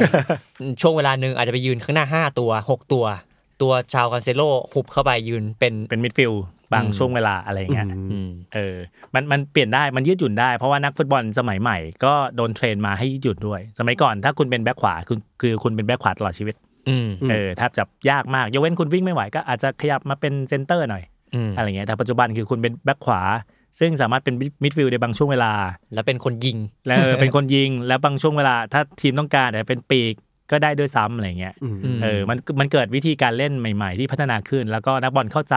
พอเข้าใจเรื่อง formation เข้าใจเรื่องแท็กติกมากขึ้น ตัวเองเขาก็เข้าใจในการเปลี่ยนมากขึ้น เกิดตำแหน่งใหม่ ๆ ในโลกฟุตบอล เช่น sweeper keeper อะอืมมานูเอล นอยเออร์ ใช่ไหมซึ่งจริงๆเขาเขาดังจากมาจากลีกบุนเดสลิบุนเดสลิก้าเยอรมันใช่ไหมครับอืมก็เอามานำเสนอในฟุตบอลโลก หลายคนก็เริ่มรู้จักเออแล้วก็ในฟุตบอลโลกที่กาตาร์ก็จะเราก็จะเห็นว่าโกหลาย ๆ คนใช้เท้าดีอืมเออคือเป็นคุณเป็นโกหน้าที่หลักคือป้องกันประตูใช่ไหมอืมแต่ในฟุตบอลสมัยใหม่คือเขาต้องการให้คุณเป็นคนเริ่มเริ่มเปิดเป็นเกมบุกเขาเรียกบิวอัพอืมบิวอัพตั้งแต่หน้าประตูก็คือสาดไปเลยอืมจากโกใช่แล้วก็ เรียบร้อยไปใช่เล่นกันกลางสนามเลยใช่อาจจะไม่ใช่อาจจะไม่ไม่สาดเชิงสาดขนาดนั้นอืมใช่ต่อใช้บบออลลสั้กับนเซนเตอร์อะไรอย่างเงี้ยครับใช่อาจจะใช้บอลสั้นเป็นเป็นแทบจะเป็นมิดมิดฟิลด์คนหนึ่งอะอ๋อต่อใช่เพราะว่าโกบอลสั้เดี๋ยนวนี้ก็ไม่ได้เล่นหน้าประตูอย่างเดียวแล้วเนาะใช่อ่าฮะใช่หรือว่าเวลาโดนสวนคุณเป็นสวิปเปอร์ตัวสุดท้ายคุณคือกองหลังตัวสุดท้าย ต้องอ่านเกมอ่านเกมเพื่อขึ้นมาตัดบอลเพื่อปิดประตู คือคือถ้าเรามัวยืนอยู่หน้าประตูอะอื มมุมประตูมันก็จะเปิดกว้างถูกไหมครับอ่กว้างมากแต่ถ้าเราวิ่งเข้าไปใกล้บอลมันยิ่มังนก็ปิดมุมมันก็จะบีบอืมอืมอืมหรือว่าหรือบางคนเก่งมากๆอะไปเลี้ยงหลบกองหน้าเลยอ่าเออ ซึ่งก็มีเหมือนกันเอเดซอนเอเดซอนแต่ว่าถ้าเลี้ยงหลบแล้วติดนี่ก็ขำขำเขินอยู่ขำไม่ออกนะอะไรเงี้ยหรือตำแหน่งอย่าง holding midfield อ่าเออสมัยก่อนไม่มีใช่ไหมอืมสมัยก่อนกองกลางตัวรับหน้าที่หลักคือทำลายเกมแย่งบอลคืนมาให้ได้แล้วจ่ายให้คนอื่น แต่นี่คือเหมือนคนเป็นคนเปิดเกมคนหนึ่ง ซึ่งยืนอยู่ตรงกลาง เป็นตัวที่เปลี่ยนรับเป็นรุกใช่อืมหรือดึงจังหวะเกมให้ช้าให้เร็วได้อะไรพวกนั้นนะครับอืมหรือตำแหน่งแบบ mezzala กองกลางกองกลางที่เล่นคล้ายๆปีก มีความแบบว่าคล่องพลิ้วไหวอย่างอันเดรสอิเนียสตาอะไรอย่างเงี้ยครับอืมซึ่งคนเป็นคนน่าถ้าจะไม่ผิดคือเป็นคนยิงประตูให้สเปนได้แชมป์โลกอืมใช่ไหมยิงใส่ฮอลแลนด์ หรือกองกองหน้ากองหน้าก็จะมีพวกเฟลนายอย่างนายตำแหน่งกองหน้าคือเบอร์เก้าใช่ไหมอืมเฟลนายคือไม่ใช่กองหน้านะ อาจจะยืนอยู่ข้างหน้าจริง แต่แปะบอลเพื่อให้คนอื่นบุกอืมอะไรเงี้ยบางช่วงคือเอาเอากองกลางไปเล่นด้วยซ้ำอืมเอออย่างสเปนบางช่วงเนี้ยเอาเอากองกลางเชสฟาเบกาดเงี้ยอืมไปเล่นเป็นกองหน้าแล้วทุกคนถามว่าใครจะยิงประตูวะอืมสุดท้ายคือสุดท้ายคือใครก็ใครก็ยิงได้ครับอืมสเปนอืมในช่วงยุคทองของเขาจริง ๆ นะอืมอะไรเงี้ยอันนี้คือตำแหน่งหลาย ๆตำแหน่งที่มันเกิดใหม่ formation หลาย ๆตำแหน่งอันที่มันเกิดใหม่ จริงๆมันมันพัฒนาขึ้นมาในหลาย ๆเขาเรียกอะไรในในลีก ในการแข่งระดับทวีปในอะไรทั้งหลายแหละแหละ แต่มันมันถูกมันนำเสนอในฟุตบอลโลกแล้วมันดังอืมแล้วก็หลายคนก็หยิบไปใช้ต่อ หลายชาติก็หยิบไปใช้ต่อนะครับ แล้วก็ข้อสุดท้ายอันนี้มาพูดถึงฟุตบอลโลกปี 2022 ครับผม ตอนที่เราพูดถึงอยู่มันอาจจะยังไม่จบนะอืมใช่ไหมแต่จริง ๆ เราเริ่มเห็นอะไรบางอย่างแล้วล่ะใช่ไหมอ้น เราเริ่มเห็นว่าทีมเล็กใช้คำว่าไงดี หมูสนามไม่มีจริง อืมใช้คำนี้ดีกว่าไอบอลที่ชนะกันขาดเกินสามลูกอะมี ไม่ถึงห้านัดมั้งมีน้อยมากเลยเอ่อคอตาลิคอสกาตาริกาแพ้อืมสเปนเจ็ดศูนย์อืมแล้วก็มีเอ่อเกาหลีใต้อะแพ้บราซิล ก็ไม่จริงๆก็ไม่ขนาดนั้น สกอร์ขาดแต่ว่าวิธีการเล่นไม่ไม่ได้ขนาดนั้นอืมอืมอืมอะไรอย่างเงี้ยครับ แล้วเราเราเริ่มเห็นว่าทีมเล็ก อย่างที่บอกพัฒนาการมันมานะทีมอืมมีการ pressing มีการปรับเปลี่ยนตำแหน่ง แล้วก็ที่สำคัญคือพอเปลี่ยนตัวได้ 5 คน มันมีเริ่มมีเครื่องมือในการใช้เพื่อเปลี่ยนแท็กติกอืมเปลี่ยนวิธีการเล่นเพิ่มความฟิตลงไปได้ จนสุดท้ายคือทีมเล็กสู้ทีมใหญ่ได้อืมเออขณะที่ทีมใหญ่ไม่ได้เล่นบางทีมไม่ได้เล่นอ่อนเลยนะอืมเออ พอเจอทีมเล็กสู้บทเปลี่ยนแท็กติกระหว่างเกมไปเจอนักเตะทีเด็ดอะไรเข้าไป บางทีมแพ้แบบ ไม่ไม่รู้เรื่องเลยก็มีเหมือนกันผมว่าอะไรหลังจากนี้ก็อาจจะได้เห็นมากขึ้นคือ ผมว่า key มันคือ อาจจะเริ่มที่ฤดูกาลนี้ด้วยซ้ำที่เปลี่ยนตัวได้ห้าคน อืมทุกลีกอย่างฤดูกาลที่แล้วก็เปลี่ยนได้สามคนถ้าจำไม่ผิดอืม แต่ว่าฤดูกาลนี้มีมาเปลี่ยนเป็นเพิ่มเป็นได้ห้าคน ผมว่าอันนี้คือสำคัญกับยิ่ง manager ด้วยว่าอาจจะเพิ่ม formation ให้เปลี่ยนเกมได้มากขึ้นอืมใช่ใช่ใช่ซึ่งอืมมันยิ่งซับซ้อนมากเนอะอืมแต่ว่าในฐานะคนดูยิ่งสนุกนะสนุกเราไม่เหนื่อยไงไม่ต้องวิ่งวิ่งเอง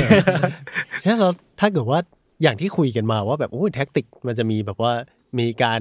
ขยับตัวเยอะขึ้นอะมีทุก ตำแหน่งมันเริ่มลื่นไหลขึ้นนะแล้วถ้าเกิดว่าเรามีตัวสำรองเปลี่ยนตัวได้ถึงห้าตัวเนี่ยโห มันเท่ากับเราแบบแล้วแต่จะเลือกเลยเนอะอาจจะแบบบี้อะวิ่งให้เหนื่อยเลย แล้วเดี๋ยวเราเอาตัวใหม่ลงอะไรอย่างเงี้ยแล้วยิ่งเออยุคนี้ที่แบบบางคนก็เล่นได้หลายตำแหน่งมากๆด้วย ใช่อืมอืมใช่ใช่บางบางคนถ้าว่ากันด้วยฝีเท้าเพียวๆของเขาเองอะไม่ถือว่าโดดเด่นมากนะอืมแต่พอไปจับใส่ในทีมอะไรบางอย่างอะโหโคตรเก่งเลยอะไรเงี้ย เอออย่างพี่นึกชื่อได้เร็วอย่างกองเต้อะสมมติอืมด้วยสรีระตัวไม่สูงเลยนะร้อยเจ็ดสิบกว่านิดๆเองมั้งอะไรเงี้ยแล้วก็อืมเป็นตัวดูเล็ก ๆ แต่พอไปจับเล่นเป็นทีมอะเขาเป็นคนที่แย่งแย่งบอลเก่งมากอือืมมแล้วไปอยู่ในในในที่ที่ควรจะอยู่แล้วทีมทีมเล่นง่ายมากเลย เออ คือถ้าเราดูผ่านๆเนี่ยไอ้ยกองเต้ทำอะไรว่าดูไม่ค่อยเก่ง แต่เพื่อนร่วมทีมทุกคนบอกว่าโหเขาสำคัญมากอืมเขาแย่งบอลให้ให้เรากลับมาได้เร็วมาก เขาอาจจะยิงประตูได้น้อย แต่เขาสำคัญมาก ถามว่าสำคัญขนาดไหนสำคัญขนาดตอนที่ฝรั่งเศส ได้แชมป์ฟุตบอลโลกปี 2018 มีคนเอาเอาถ้วยมาให้กองเต้ชูอะอืมเออเขาเป็นคนเขินๆไงอยู่ด้านหลังใช่ไหมอ้นอืมเออ แต่ว่าต้องมีคนเอาถ้วยมายัดมือให้มเพื่อชูว่าเออคุณคุณจะสำคัญมากในการที่ทำให้ฝรั่งเศสฝรั่งเศสได้แชมป์บอลโลกนะอืมอืมอะไรเงี้ย แล้วก็บอลโลกที่กาตาร์ครั้งนี้ตอนที่เราคุยอยู่มันยังไม่จบนะครับครับแต่เราจะเริ่มเห็นแล้วว่าเออฟุตบอลโลกในยุคคริสเตียโนโรนัลโด era เออเมสซี่ era อย่างเงี้ยอืมมันมันใกล้จะจบละใกล้ละใกล้ละ มันจะมีดาวดวงใหม่ฉายขึ้นมาอืมเออนักซิ่งคนใหม่ ใช่นักซิ่งใช่อะคนคนหนึ่งที่ผลงานค่อนข้างชัด ตอนนี้ก็คือประธานเป้เอ็มบัปเป้เอ็มบัปเป้ยิ่งเล่นยิ่งดีโอ้โหอย่างซิ่งอย่างซิ่งมาก เร็วมาก ขอมอไซค์ในการไล่กวดหน่อยไม่รู้เขาขี่มอเตอร์ไซค์หรือเขาวิ่ง วิ่งเร็วมากแล้วก็ที่พี่เห็นคือที่เขาต่างจากปี 2018 อันนี้ก็เร็วเหมือนกันนะอืม คือเขาเริ่มมีแท็กติกมีการ change เกียร์ได้เดี๋ยวช้าเดี๋ยวเร็วอืมเดี๋ยวตัดเข้าใน เดี๋ยวอยู่ซ้าย เดี๋ยวอยู่ขวา เดี๋ยวจ่ายเองเดี๋ยวยิงอืมมันมันทำให้กองหลังที่มาประกบเขาอะเริ่มเล่นเล่นยากมากขึ้นอืมสมัยก่อนรู้เลยว่าเขาจะวิ่งเดี๋ยวแต่วิ่งเดี๋ยวแต่วิ่งแน่นอนอืมก็เบียดไป มันมีวิธีในการรับมือคนที่มันเร็วจี๊เร็วจัดอยู่อืมแต่ปัจจุบันโหยากมากนะนัดเจว่าอจะเล่นแบบไหน เออ นัดเจอโปแลนด์อยู่ดีก็ตัดขวาปุ๊บยิงเข้าเลยโอ้โหแมแมตติแคชนี่ปาดเหงื่อแบบ ขนาดพี่เข้าใจว่าแมตตี้แคชโอ้ยเล่นดีนะแบ็คขวาโปแลนด์นัเล่นดีเล่นดีนะ แล้วรู้เลยว่าจะจัดการเอ็มบัปเป้ยังไงอะแต่อืมเอ็มบัปเป้โยกซ้ายโยกขวาจนสุดท้ายเขางงอะเออแล้วคือพอจะยิงได้ลูกมหัศจรรย์อะก็ยิงเข้าเฉยเลยโอ้โหคือจังหวะจบสกอร์นี่ไม่ต้องตั้งคำถามกับเอ็มบัปเป้เลยอะอืมยิงอย่างคมเลยไม่ว่าจะ อยู่ดีใน position ไหนอะดีมากแล้วจริงโกลโปแลนด์เก่งนะเชสนี่อะ Chesney ผลเก่งผลมากงานดีมากอะไรอย่างเงี้ยอืมพอเจอบัปเป้ยิงโอ้พอละ พอแล้วอะไรไม่เงี้ยเอาแล้วใช่ใช่เนี่ยบอลโลกมันคือเวทีที่เกิดการประชันแข่งขันกันเกิดวัฒนธรรมทางเทคนิคทางเทคนิค และที่สำคัญคือเป็นเวทีแจ้งเกิดของนักเตะบางคนอืมอะไรเงี้ยซึ่งโอเคละบางคนแจ้งเกิดไปอาจจะผลงานไม่ค่อยดี แต่บางคนแจ้งเกิดแล้วใช้เวทีบอลโลกเพื่อประทับว่าฉันนี่แหละคือนักเตะระดับ top top ของโลกอืม เออ และครั้งเนี้ยพี่เข้าใจว่ามันจะเป็นช่วงเปลี่ยนผ่านละเออเราเราเลิกเบื่อได้แล้วว่าโรนัลโดเมสซี่ใครเก่งกว่ากันอืมบัปเป้เดี๋ยวเดี๋ยวจะมาแทนเออแต่พี่เสียดายนิดนึงอะฮาลันด์ไม่ได้ฮาลันด์ฮาลันด์ไม่ได้มาแข่งด้วย ก็ต้องลุ้นว่าในปีต่อๆไป เขาจะพาประเทศเข้ามาได้หรือเปล่า เออแต่องค์ประกอบมันยากอะ ผมว่าก็อาจจะไม่แน่ เพราะว่าเราก็อาจจะต้องดูในเอ่ออะคาเดมี่หมายถึงเด็กรุ่นใหม่ของเขาอืมยุคใหม่ๆ เพราะว่าฟุตบอลโลกมันก็ไม่ได้แบบ เอ้ย ยุคนี้มันมันสี่ปีครั้งเออนะมาสี่ปีครั้งมัมันนก็ต้องรอ มันมีเวลารอสร้างขึ้นมาใช่ไหมยุคนี้มาไม่ได้ ยุคหน้าอาจจะมาได้ก็ได้อ่าอืมน่าสนใจนะถ้ามาแข่งกันจริงๆเล่นเล่นกันคนละแบบนะต่อให้อืมเป็นกองหน้าเหมือนกันเอ็มบัปเป้ก็เป็นสายสายซิ่งใช่ไหมสายซิ่งสายซิ่ง สายเทคนิคจ๋าฮาลันสายแข็งแกร่งอืมอืมวิ่งแบบ โอ้ถ้าเห็นท่าวิ่งนะท้าท้ายได้เลย เราไม่อยากไปขวางอะแล้วตัวสูงร้อยเก้าสิบกว่าอะไรเงี้ยอืมเขาเรียกว่ามาเป็นรถไฟเลย เออปกติกองหน้าตัวสูงจะไม่เร็ว อันนี้แบบอืมทั้งเร็วทั้งคมทั้งอะไรอย่างเงี้ยครับ เนี่ยอืมเนี่ยก็คงเข้าสู่ยุคต่อไประหว่างบัปเป้กับฮาลันว่าใครจะเป็นเบอร์หนึ่งอืมจูดด้วยไหมจูดด้วยไหมจูดก็อาจจะด้วย แต่ว่าเขาแกปอายุอาจจะห่าง สี่ห้าปีสี่ใช่ไหมห้าปีสี่นิดนึงอืมอาจจะรอยุคถัดไป แล้วก็ที่สำคัญพอจูดจูดเบลลิงแฮมเป็นกองกลางนะอืมมันจะไม่สามารถวัดได้ว่าเรื่องเรื่องการจำนวนประตูอะไรเงี้ยครับอืมแต่ว่าอาจจะไปดูวัดเรื่องอื่นการวิ่งหาช่อง การมีส่วนคีร่วมพาสการมีส่วนร่วม การตัดบอลอืมอืมน่าสนใจดี เนี่ยเนี่ยคือสิ่งที่เวทีบอลโลกสร้างไว้หรือประทับไว้ให้กับวงการฟุตบอล อืมนะมันจะเป็นแบบประมาณนี้ 10 ข้อนะครับอืมย้ำอีกทีว่าหยิบมาจากดีแอตเลติกนะครับรอบที่เก้าแล้วเราเราไม่ได้ไม่ได้ยกขึ้นมาเองนะอืมอะไรอย่างเงี้ยครับ อันนี้ว่าด้วยเรื่องของฟุตบอลเพียวอืมๆแล้วก็อาจจะมีแถมนิดหน่อยว่าว่าด้วยเรื่องอื่นแล้วกันนะอืมอ้นนะฟ้านะ ก็เท่าที่ทำข้อมูลมานะครับเออในในเชิงธุรกิจละกันครับฟุฟุตบอลโลกสมัยก่อนตอนที่จัดขึ้นเมื่อปี 1930นะ ตอนนั้นมันคือโยนานเหลือเกินนานมาก มันคือจัดเพื่อแข่งแบบกระชับมิตรอะอุรุกวัยหรือเปล่าฮะอุรุกวัยอืมใช่ อุรุกวัยได้เป็นเจ้าภาพฟุตบอลโลกครั้งแรกอืมเนื่องจากเพราะเหตุผลคืออะ1930คือครบร้อยปีที่อุรุกวัยได้เอกราชอืมอ๋ออะไรก็เลยเงี้ยจัดบอลโลกก็เลยจัดซะบอลโลก แล้วก็เหตุผลที่เขามาจัดเนื่องจากโอลิมปิกที่1932มันจะจัดขึ้นที่อเมริกาเข้าใจว่า LA มั้งอืมแล้วโอลิมปิกครั้งนั้นจะไม่มีบอลโลกบรรจุเว้ยอ๋อไม่มีฟุตบอลอ๋อไม่มีบรรจุฟุตบอลไม่ มีฟุตบอลใช่อ่าก็เลยก็เลยมีชาติที่เล่นฟุตบอลอะงั้นฉันมาจัดกันเองแล้วกันฟีฟ่าดึงดึงมาจัดเองอืมอะไรอย่างเงี้ยครับ ก็แล้วก็ที่สำคัญคืออุลุเออจริง ๆ ครั้งนั้นเจ้าภาพมันมีหลาย ๆ ชาติ มีชาติในยุโรปด้วยมีหลายหลายที่เสนอตัวอุรุกวัยล็อบบี้เก่งอ๋อเออล็อบบี้เก่งแล้วก็ทำหลาย ๆ อย่างจนสุดท้ายเขาเขาได้เป็นเจ้าภาพฟุตบอลโลก 1930 นะครับ แต่ว่าบอลโลกยุคนั้นยังไม่เป็น commercial ขนาดนั้นอืมก็ เอาชาติมาเตะเพื่อดูว่าใครแข็งแกร่งที่สุดอืมเหมือนสนุกสนุกอะสนุกสนุกเหมือนเฉลิมฉลองอะสี่ปีเตะทีหนึ่งเพื่อวัดกันว่าใครเจ๋งสุดใครอะไรยังไงาแต่พอมาถึงจุดหนึ่งเหมือนที่เราคุยไปเรื่องตอนแรก FIFA Uncovered นะอะไรอย่างเงี้ยว่าพอถึงจุดหนึ่งบอลฟุตบอลมันเป็นหนึ่งในกีฬาที่ได้รับความนิยมมากเริ่มมีความ commercial เข้ามาเกี่ยวข้องอืมอืมเริ่มมีการถ่ายทอดสดอันนี้คือปีปีแรกไม่มีการถ่ายทอดสดก็คือไปเล่นกัน ใช่เฉยดูสนามข้างโรงเรียนอะไรเงี้ยๆแล้วก็จดจดคะแนนกันไปว่าแบบปีนี้ใครได้ที่หนึ่งอะไรอย่างเงี้ยใช่ใช่เอ้ยแต่แต่นักคนไปดูบอลในสนามเยอะนะพี่เนยเอออมเพราะสมัยก่อนสนามบอลยังไม่กำหนดว่าต้องเป็นที่นั่งอย่างเดียวด้วยไปยืน เข้าใจว่ามียุคหนึ่งที่คนไปดูแสนกว่าในสนามอะโอ้โหเออมาลาคาน่ามั้งหรือหรือหลายที่อะไรเงี้ยคือไปยืนยืนยืนเชียร์แล้วก็พอมันเกิดปัญหายืนเชียร์แล้วเหมือนมีสนามพังหรือมี มีคนเหยียบกันคนเหยียบกันอะไรเขาเลยเปลี่ยนว่าบังคับว่าต้องเป็นที่นั่งอืมอ่าแล้วต้องมีมาตรฐานของฟีฟ่าขึ้นมา ใช่ใช่ใช่แต่บอลบอลมันเริ่ม worldwide มากขึ้น คนเริ่มได้เห็นฟุตบอลโลกมากขึ้น ก็หลังจากมีการถ่ายทอดสดอืมเริ่มเริ่มต้นเหมือนที่เราบอกไว้ตอนต้นนะปีหนึ่งเก้าห้าสี่อืมอะไรอย่างเงี้ยครับ เริ่มเริ่มต้นจากขาวดำก่อนนะขาวดำไม่ชัดอีก แล้วก็เป็นแล้วก็เป็นสีแล้วก็เป็นอะไร จนกระทั่งมา peak สุดเมื่อตอนเขาอันนี้เขาว่ากันว่านะฟุตบอลโลก ที่เยอรมัน 2006 มียอดคนดูรวมกันทั้งทัวร์นาเมนต์อืมอ่า64นัด27,000ล้านครั้ง โอ้โหคิดเป็นตัวเลขนะ ยังคิดภาพไม่ออกเลเอยอมันเยอะจนแบบว่ามันมันแบบว่าเวอร์ มันเป็น stat ไปแล้วอะเขาเราเราไม่สามารถคิดหน้าคนแบบสองหมื่เขานล้านเขาเขาอันนี้ตัวเลขเขาเคลมนะอาจจะต้องไปเช็คกันอีกทีสองหมื่นเจ็ดพันล้านครั้ง สมมติว่าประชากรโลกเอ่อ ปัจจุบันแล้วกันมีแปดพันล้านคนอืมสองหมื่นเจ็ดพันล้านครั้งคือประชากรโลก ดูกี่กี่ครั้ง ได้ดูกี่แมตช์ได้ดูอะ ได้ดูสามคูณสามก็สองหมื่นสี่อ่าได้ดูสามแมตช์ครึ่งไงสมมติโอ้โหต้องอันนี้ต้องขอบคุณใครไหมไม่ไม่แน่ใจไม่ต้องไม่ต้องขอบคุณอันนี้ไม่ต้องขอบคุณไม่ได้ใจ อะไรอะไรอย่างเงี้ยครับ แล้วก็นัดชิงชนะเลิศ มียอดคนดูที่เขาเคลมนะครับอืมยอดคนดูสดอยู่ที่700ล้านคนโอ้โอ้เจ็ดร้อยล้านคน700ล้านคนมเยอะมาก คิดเป็นอ่าอย่างที่บอกประชากรโลก 8,000 ล้านใช่ไหมอืมอืมหนึ่งใน 9 คนต้องนั่งดูฟุตบอลโลกนัดชิงสดสดอืมซึ่ง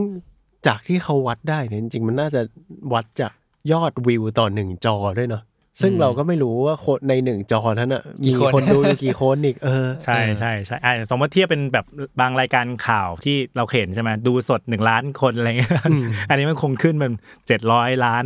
วิวดูสดเลยผมว่าไอ้ตัวเลข มาตรวัดข้างล่างคงจะพังอยู่ไงเออใช่ แต่ว่าอันนี้เป็นยอดตัวเลขซึ่งเขาอ้างนะครับ แต่บางเงินคนที่อ้างเป็นเป็นเยอรมันอะอืมใช่ไหมเราก็จะแบบรู้สึกว่าเออมันก็พอน่าเชื่อถือแหละดูนะเออถ้าถ้าถ้าถ้าคนอ้าอ้างงเป็นอังกฤษอะก็อาจจะอีกแบบหนึ่งถ้าคนอ้างเป็นเป็นไทยอะเออเออเราก็จะประเมินความน่าเชื่อถือได้นะอืมเนี่ยอย่างที่บอกพอคนคนคนดูบอลโลกมันเยอะขึ้นโอ้คนดูสดเจ็ดร้อยล้านคนในนัดชิงอะไรเงี้ย มูลค่ามันย่อมย่อมสูงขึ้นอยู่แล้วถูกปะอืมเออแล้วก็ฟีฟ่าสามารถทำเงินได้จากการแข่งบอลโลกอะปี 2014 ได้ 4,800 ล้านเหรียญสหรัฐอืมแปลงเป็นเงินไทยคือ 1.7 แสนล้านบาทอืม2014 นะครับ 2018 ทำเงินได้จากทั้งทัวร์นาเมนต์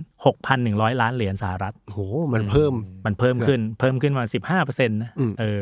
แปลงเป็นเงินไทยได้ประมาณ 2.1 แสนล้านบาทอืมทัวร์นาเมนต์เดียวนะครับ บอลโลกนัด เปิดจนถึงนัดชิงจะจัดขึ้นไม่เกิน 30 วันอืม1เดือนคุณทำเงินได้2แสนล้าน อันนี้อันนี้รวมที่เขาใต้โต๊ะหรือยังครับเฮ้ยเฮ้ยไม่แน่ใจไม่แน่ใจไม่ใต้ใต้โต๊ะไม่น่ารวมหรอกไม่แน่ใจไม่แน่ใจไม่ได้อาจจะสะพรัดเยอะกว่านั้นก็ได้ เออเอ๊ะแต่อันนี้น่าจะเป็นเหตุผลว่าทำไมฟีฟ่า อยากจัดบ่อยให้เอออยากจัดบ่อยๆอ๋อเออแล้วทำไมเขาโหวตสองครั้งนะ ตอนที่กาตาร์ได้กับโอ้โหรัสเซียได้อะไรๆเงี้ยอิ่มๆเลยใช่เนี่ยมูลค่าทางการตลาดมันมันเพิ่มขึ้นอืมเพอยอดถ่ายทอดสดคนเริ่มนิยมขึ้นอะไรเงี้ยอืมแล้วฟุตบอลมันมันมีคนดูกันทั่วโลกเนอะอะไรเงี้ยแล้วพอเริ่มทำรายได้มากขึ้นแน่นอนสปอนเซอร์มาถูกไหมอืมอืมแล้วก็เริ่มมีการ spin ไปทำธุรกิจอย่างแบบอย่างอื่น อย่างเช่นเกม ที่คุณอ่าคุยไปในตั้งตี้ตอนแรก ๆ เลย FIFA FIFA เออ แล้วชื่อฟีฟ่าแบบ FIFA World Cup ก็อยู่ได้แค่ในเกมฟีฟ่าด้วยนะอืมเพราะว่าเขาถือลิขสิทธิ์อยู่ อย่างถ้าไปอยู่ใน e ฟุตบอลเขาจะเรียกว่าอะไร international อะไรสักอย่างอะไรอะไรสักอย่างเอออะไรเงี้ยเอเอออต้องเปลี่ยนชื่อไปแบรนด์แบรนด์ฟีฟ่าหรือแบรนด์ฟุตบอลโลกมันคือแบรนด์ที่มีมูลค่าอืมสูงมากนะครับอะไรเงี้ยหรือว่าถ้า ว่ากันด้วยเรื่องธุรกิจกีฬาเนี่ยถ้าใครอยากฟัง detail ละเอียดไปฟังตอนที่เราเคยคุยไปแล้วใช่ไหมอืมเรื่อง brand war อืมตอนตอนชุดกีฬา แต่ว่าเอาคร่าวๆแล้วกันที่ในบอลโลกมันมันแสดงให้เห็นอะไรบ้าง บอลโลกมักจะผูกติดกับแบรนด์กีฬาแบรนด์หนึ่งก็คือ Adidas Adidas อืม Adidas อะไรเงี้ย Adidas ก็ใช้เวทีบอลโลกในการแสดงนวัตกรรมเทคโนโลยีหรือว่า product ใหม่อืมๆอันหนึ่งคือลูกฟุตบอลโหอันนี้ผมเห็นลูกฟุตบอลเสียบสายชาร์จ เออใช่ใช่ลูกบอลของบอลโลกปีนี้นะใช่ไหมอืม2022เขาชื่อว่า Al Rihla Al Rihla Al Rihla มันต้องเสียบสายชาร์จนะฮะฟ้าอยากรู้ว่าทำไมเออมันจะทำอะไรได้แล้วมันมันจะเตะแล้วมันจะมีเสียงเป็นแสงเรืองแสงเรืองแสงแสงอ๋อไม่ไม่ใช่ใช่แสงไม่ใช่สีรุ้งอะไรเงี้ยเอาเดี๋ยวอันนั้นมันขายข้างถนนหรือเปล่าไม่ใช่ฮะคืออาริล่ามีชิปฝังอยู่ในลูกฟุตบอลอืมเพื่อวัดเหมือนการสัมผัสบอล ความเร็วของลูกบอลเพื่อเก็บ ใช่ Data ต่างๆ ด้วย ใช่ใช่ และเพื่อความถูกต้องในจังหวะนั้นๆให้มากที่สุด ลูกเข้าลูกออกหรือยังอะไรเงี้ยเหมือนลูกที่ญี่ปุ่นชนะสเปนอะอืม ที่บอกว่าอ่าที่ลูกคาบเส้นอะที่คาบเส้นมันไม่ออกอะเขาใช้เซ็นเซอร์วัด รู้ได้ไงว่ามันอยู่ตรงไหนแน่ๆอะไรเงี้ยเออใช้เซ็นเซอร์วัด หรือว่าลูกที่โรนัลโดเคลมว่าตัวเองเป็นคนโหม่งเข้าอะไรเงี้ยอ่าแต่ว่าลูกฟุตบอลนั้นไม่มีการสั่นสะเทือนจังหวะที่โรนัลโดโหม่งอะไรเงี้ยสุดท้ายก็เลยต้องมาแบบบรูโน่บอกว่าเออไม่เป็นไรต่อให้เออมันใครไม่โดยิงนใครยิงก็ผมก็ใครดียิงใจไม่ครับสำคัญอะไรเอเงี้ยอเนี่ยอันนี้อันนี้คือลูกฟุตบอลเนอะแต่ว่าก่อน Al Rihla ก็จะมีพวก Jabulani พวกอืม Brazuca มันคือใช้เทคโนโลยีในการขึ้นรูปฟุตบอลแบบใหม่อืมๆสมัยก่อนบอลลูกหนึ่งมันต้องตัดเย็บประมาณ 60 ชิ้น มันจะมีอืมตะเข็บมีอะไรพวกเนี้ยนะ แต่จาบูรานี่คือ 2010หรือเปล่า2010 คือลูกที่เป็นปัญหากับผู้รักษาประตู ถูกต้อง เพราะว่าเหมือนตัดเย็บด้วยผ้าใบแค่ 8 ชิ้น อ่าโอ้โหใช่คือคือเขาอยากให้ลูกบอลมันกลมที่สุด พี่ฟานนึกภาพออกไหมอืมยิ่งยิ่งถ้าน้อยชิ้น มันก็จะยิ่งกลม อ่า แต่พอมันกลมมันอาจจะแบบการลู่ลมต่างๆ มันอาจจะเปลี่ยนไปจากประสบการณ์ ของผู้รักษาประตูอ่าสัมผัสมันอาจจะไม่เหมือนเดิมปะจริงอืมจริงๆอาจจะไม่ได้สัมผัสด้วยซ้ำเพราะบอลบอลมันจะสายบอลมันสายบอลมันสายอ๋อมันคือการหมุนในอากาศอะไรอย่างอาจงี้จะพุ่งอาจจะพุ่งมาตรงๆ แล้วอยู่ดีฮุกไปเหมือนให้คิวโอ้โหอะไรเงี้ยแบบนั้นอะไรเงี้ยซึ่งแล้วก็จริง ๆ บอลโลกครั้งนั้นเน่ยเป็นบอลโลกครั้งที่ประตูพลาดเยอะมากนะอืมเพราะบอลมันสายบาซูก้าก็มาพัฒนาอีกยิ่งพัฒนายิ่งเป็นก็เรียกว่าฝันร้ายของผู้รักษาประตูมันยิ่งยากขึ้นเรื่อยๆ แต่โกยุคหลังก็ซ้อมกับบอลประมาณนี้แหละเขาก็จะเก็ตแล้วว่ามันมันสายประมาณไหนยังไงโอ้โหเป็นโกนี่ยากเหมือนกันนะนอกจากจะต้องรับด้วยมือได้แล้ว ต้องวิ่งออกไปเล่นกองกลางได้ด้วย แล้วก็ใช่ต้องฝึกกับบอลใหม่ทุกสี่ปีด้วย ใช่ ต้องสายต้องสายตาดีอืมเอออมต้องสายตาดี แล้วก็นอกจากลูกบอลก็จะมีเรื่องรองเท้าอะ รองเท้าอย่างอย่างที่เราเคยเล่าไปตอน brand war นะอาดิดาสดังขึ้นมาเพราะรองเท้าแบบสตั๊ดเปลี่ยนเปลี่ยนปุ่มได้อืมปุ่มสั้นยาวตามสภาพสนาม แล้วก็แต่จริงๆ มันจะมีซีรีส์ซีรีส์หนึ่งที่ดังเป็นสตั๊ดของ Adidas ที่ดัง คือซีรีส์ Predator อืม Predator ตอนนี้ Predator อะไรไม่รู้ออกมาบ่อยเหลือเกินเยอะเหลือไรเกินเยอะเหลือเกิน แล้วก็เปิดตัวในบอลโลกนั่นแหละ แล้วก็ที่ที่น่าสนใจคือสมัยก่อน Preda- เอ่อรองเท้าสตั๊ดมันจะเป็นขาวดำซะส่วนใหญ่อืมอืมก็จะมีที่ ที่ 2010 มั้งหรือที่ 2014 แหละ ที่สตั๊ดเริ่มเปลี่ยนเป็นสีสีๆละอืมเป็นสีเรืองแสงอะไรเหมือนที่เราเห็นปัจจุบันอะไรอย่างเงี้ยครับอืมเออออาจจะช่วยนักพากย์ได้มากขึ้นใช่เบลอเบลอๆไอ้ไอ้นั่นรองเท้าส้มจำได้เฮ้ยเขาเขาอาจจะดูจากที่อื่นก็ได้อ๋อไม่ได้ดูเมืองไทยโอ้ดูเมืองไทยนี่แบบเบลอจนมองไม่เห็นเลยเออเออแล้วก็อีกอันหนึ่งคืออันสุดท้ายแล้วก็คือเป็นเรื่องชุดฟุตบอลนะครับอืมครับที่จะมีเทคโนโลยีตอนหลังเราจะเห็นลายลายๆอะไรใช่ไหมอืมอืมคือเขาไม่ได้ทำเพื่อสวยอย่างเดียวม เออทำเพื่อระบายอากาศด้วย อาจจะลู่ลมลู่ลมด้วย บางอันทำเพื่อกระชับกล้ามเนื้ออืมเออให้ให้นักบอลแบบมีความกระชับขึ้นวิ่งได้มากขึ้น วิ่งเร็วมากขึ้นอะไรอย่างเงี้ยครับอืมเออ หรืออย่างกาตาร์ล่าสุดก็ต้องเอาบางๆหน่อยเดี๋ยวร้อนเอ้ยแต่เขาบอกในสนามเย็นนะหนาวหนาวหนาวมากหนาวหนาวมากเปิดแอร์มาอะไรเงี้ยเออเนี่ยเนี่ยเนี่ยคือความเปลี่ยนแปลงซึ่งบอลโลก มอบให้กับวงการฟุตบอลโอเค อย่างที่บอกว่ามันวงการฟุตบอลมันไม่หยุดนิ่งแหละมันเปลี่ยนไปเรื่อยๆแต่อืมเวทีฟุตบอลโลกคือเวทีปักหมุดอะไรบางอย่างเวทีแสดงของเวทีที่คนทั้งโลกมาประชันกัน คนทั้งโลกทั้งโลกจับตาดูอืมครับ แล้วนอกจากแบบว่าอย่างที่พี่หวีบอกมาว่าว่าฟุตบอลมันแบบว่ามันก็มีลีกอะไรที่เขาไปโตด้วยกันเองนะแต่ว่าอืมเชื่อว่าหลาย ๆ คนที่ได้มาเห็นไม่ว่าจะเป็นแบบว่าเทคนิคหรือว่านักเตะแต่ละอย่าง บางคนอาจจะไม่ได้ตามทุกลีกครบทุกอย่างนะแต่พอเรามาเจอ ในบอลโลกแล้ว เออ มันน่าจะเป็น first impression ของเราที่แบบว่าที่มันน่าสนุกแล้วก็ได้เห็นทั้งโลกมาแข่งกันจริงๆ มันคืออะทั้งโลกนั่นแหละเอออืมมันคือเหมือนหลักกิโลที่พี่พี่บีบอก ใช่ใช่ใช่แล้วบางคนเราไม่รู้จักเลยนะ มาแจ้งเกิดในบอลโลกอะอย่างครั้งนี้เอสตูปิญานเนี่ยใครวะ โอ้โหเล่นนัดเปิดได้ดีมากเลย ออกบอลดีจากเออฝั่งซ้าย ใช่ใช่หรืออืมหรือบางคนที่เราไม่นึกว่าจะเก่งขนาดนี้ อย่างอาทีมชาติญี่ปุ่นหลาย ๆ คนโกอย่างเงี้ยกอนดะอย่างเงี้ยอืมกอนดะโอ้โหเก่งมากนะอย่าง ล่าสุดที่โครเอเชียก็มีเซฟลูกของโมดริชอ่าที่ยิงยิงใบไม้ร่วง ใช่ใช่โอ้โหใช่ลูกนั้นสุดยอดใช่ใช่ซึ่งโกญี่ปุ่นเคยเป็นจุดอ่อนมานานอืใช่ไหมพอมีงอนด่ามาโหเราแบบญี่ปุ่นเข้าสู่ยุคใหม่จริงอะกองหลังสามารถรับมือลูกบอมอืมใช่ไหมเอเชียเนี่ยเจอลูกบอมทีก็จะเป๋โครเอเชียวิ่งไม่ไหวละฉันอืมอืมอืมฉันโยนแล้วกันอะไรเงี้ยหรือหรือหลายๆคนที่เราเคยนึกว่าเคยเก่งนะ พอมาถึงบอลโลกปุ๊บเราเรารู้ว่าสภาพเขาไม่ไหวละอาจจะต้องส่งต่อให้นักเตะรุ่นต่อไปก็ได้อะไรเงี้ยอืม แต่ว่าอย่างลอฟเรนก็ยังเล่นได้ดีอยู่ เออใช่อืมอืมเนอะนึกว่าไปนานเลยนะแต่ว่าอืมเออเล่นดี อืมอืมครับ ก็ประมาณนี้สำหรับตั้งตี้ดูบอลคุย nerd nerd ๆเกี่ยวกับฟุตบอล nerd nerd ไหมสุดยอดสุดๆเข้าเข้าเส้นอยู่อะอืมแต่สนุกนะก็ขอบคุณ The Athletic ด้วยครับ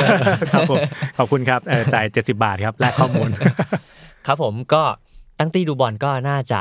จบซีซั่นฟุตบอลโลกของเราที่ตอนนี้กันแล้วอืมโอ้เทปสุดท้ายแล้วนี่โอ้เนี่ยยน้ำตาไหลน้ำอ้ตาไหลอ้นอย่ายิ้มสิอ้นอย่าเฮ้ยิ้มยสิน้ำตาไหลอยู่น้ำตาไหลอยู่ ก็ถ้าใครชอบตั้งตี้ดูบอลเนี่ยก็อาจจะรออีกสี่ปี ครับครับ อยู่ไหนไม่รู้อะหรืออาจจะอีกสองปีก็ได้พี่หวีอ่าบอลยูโรก็ไม่รู้บอลยูโรไม่รู้ว่าผมกับพี่ฟ้ากับพี่หวีจะอยู่ที่ไหนนะตอนอยู่นั้นที่ไหนนะใช่ก็ฝากติดตามรายการยังเหลือ ไม่เหลือแล้วอ๋อไลฟ์อ๋ออันนั้นไลฟ์ไลฟ์ไลฟ์จะเป็นอดีตของเรา เพราะเราอ่าอัดนานอ้าวเดี๋ยวเขารู้เลยฮะก่อนเพราะเราอัดก่อน ครับผมก็ฝากฟังย้อนย้อนๆฟังก็ได้ครับ น่าจะเป็นเนื้อหาที่ฟังได้เมื่อไหร่ก็ได้เนาะใช่ตั้งตี้ใช่ดูบอลแล้วก็ตั้งตี้ปกติครับผม มาทุกวันพุธทุกช่องทางของ The Matter Podcast ครับผม แล้วก็อนาคตไม่รู้จะมีตั้งตี้อะไรอีกหรือเปล่า ดูอะไร อันนี้อื่เราหรือเปล่า อันนี้เราลองลองซ้อมๆดูก่อนอืมจะมีตั้งตี้ festive อะไรอีกก็ เอ้ย แล้วแต่นะ ตั้งตี้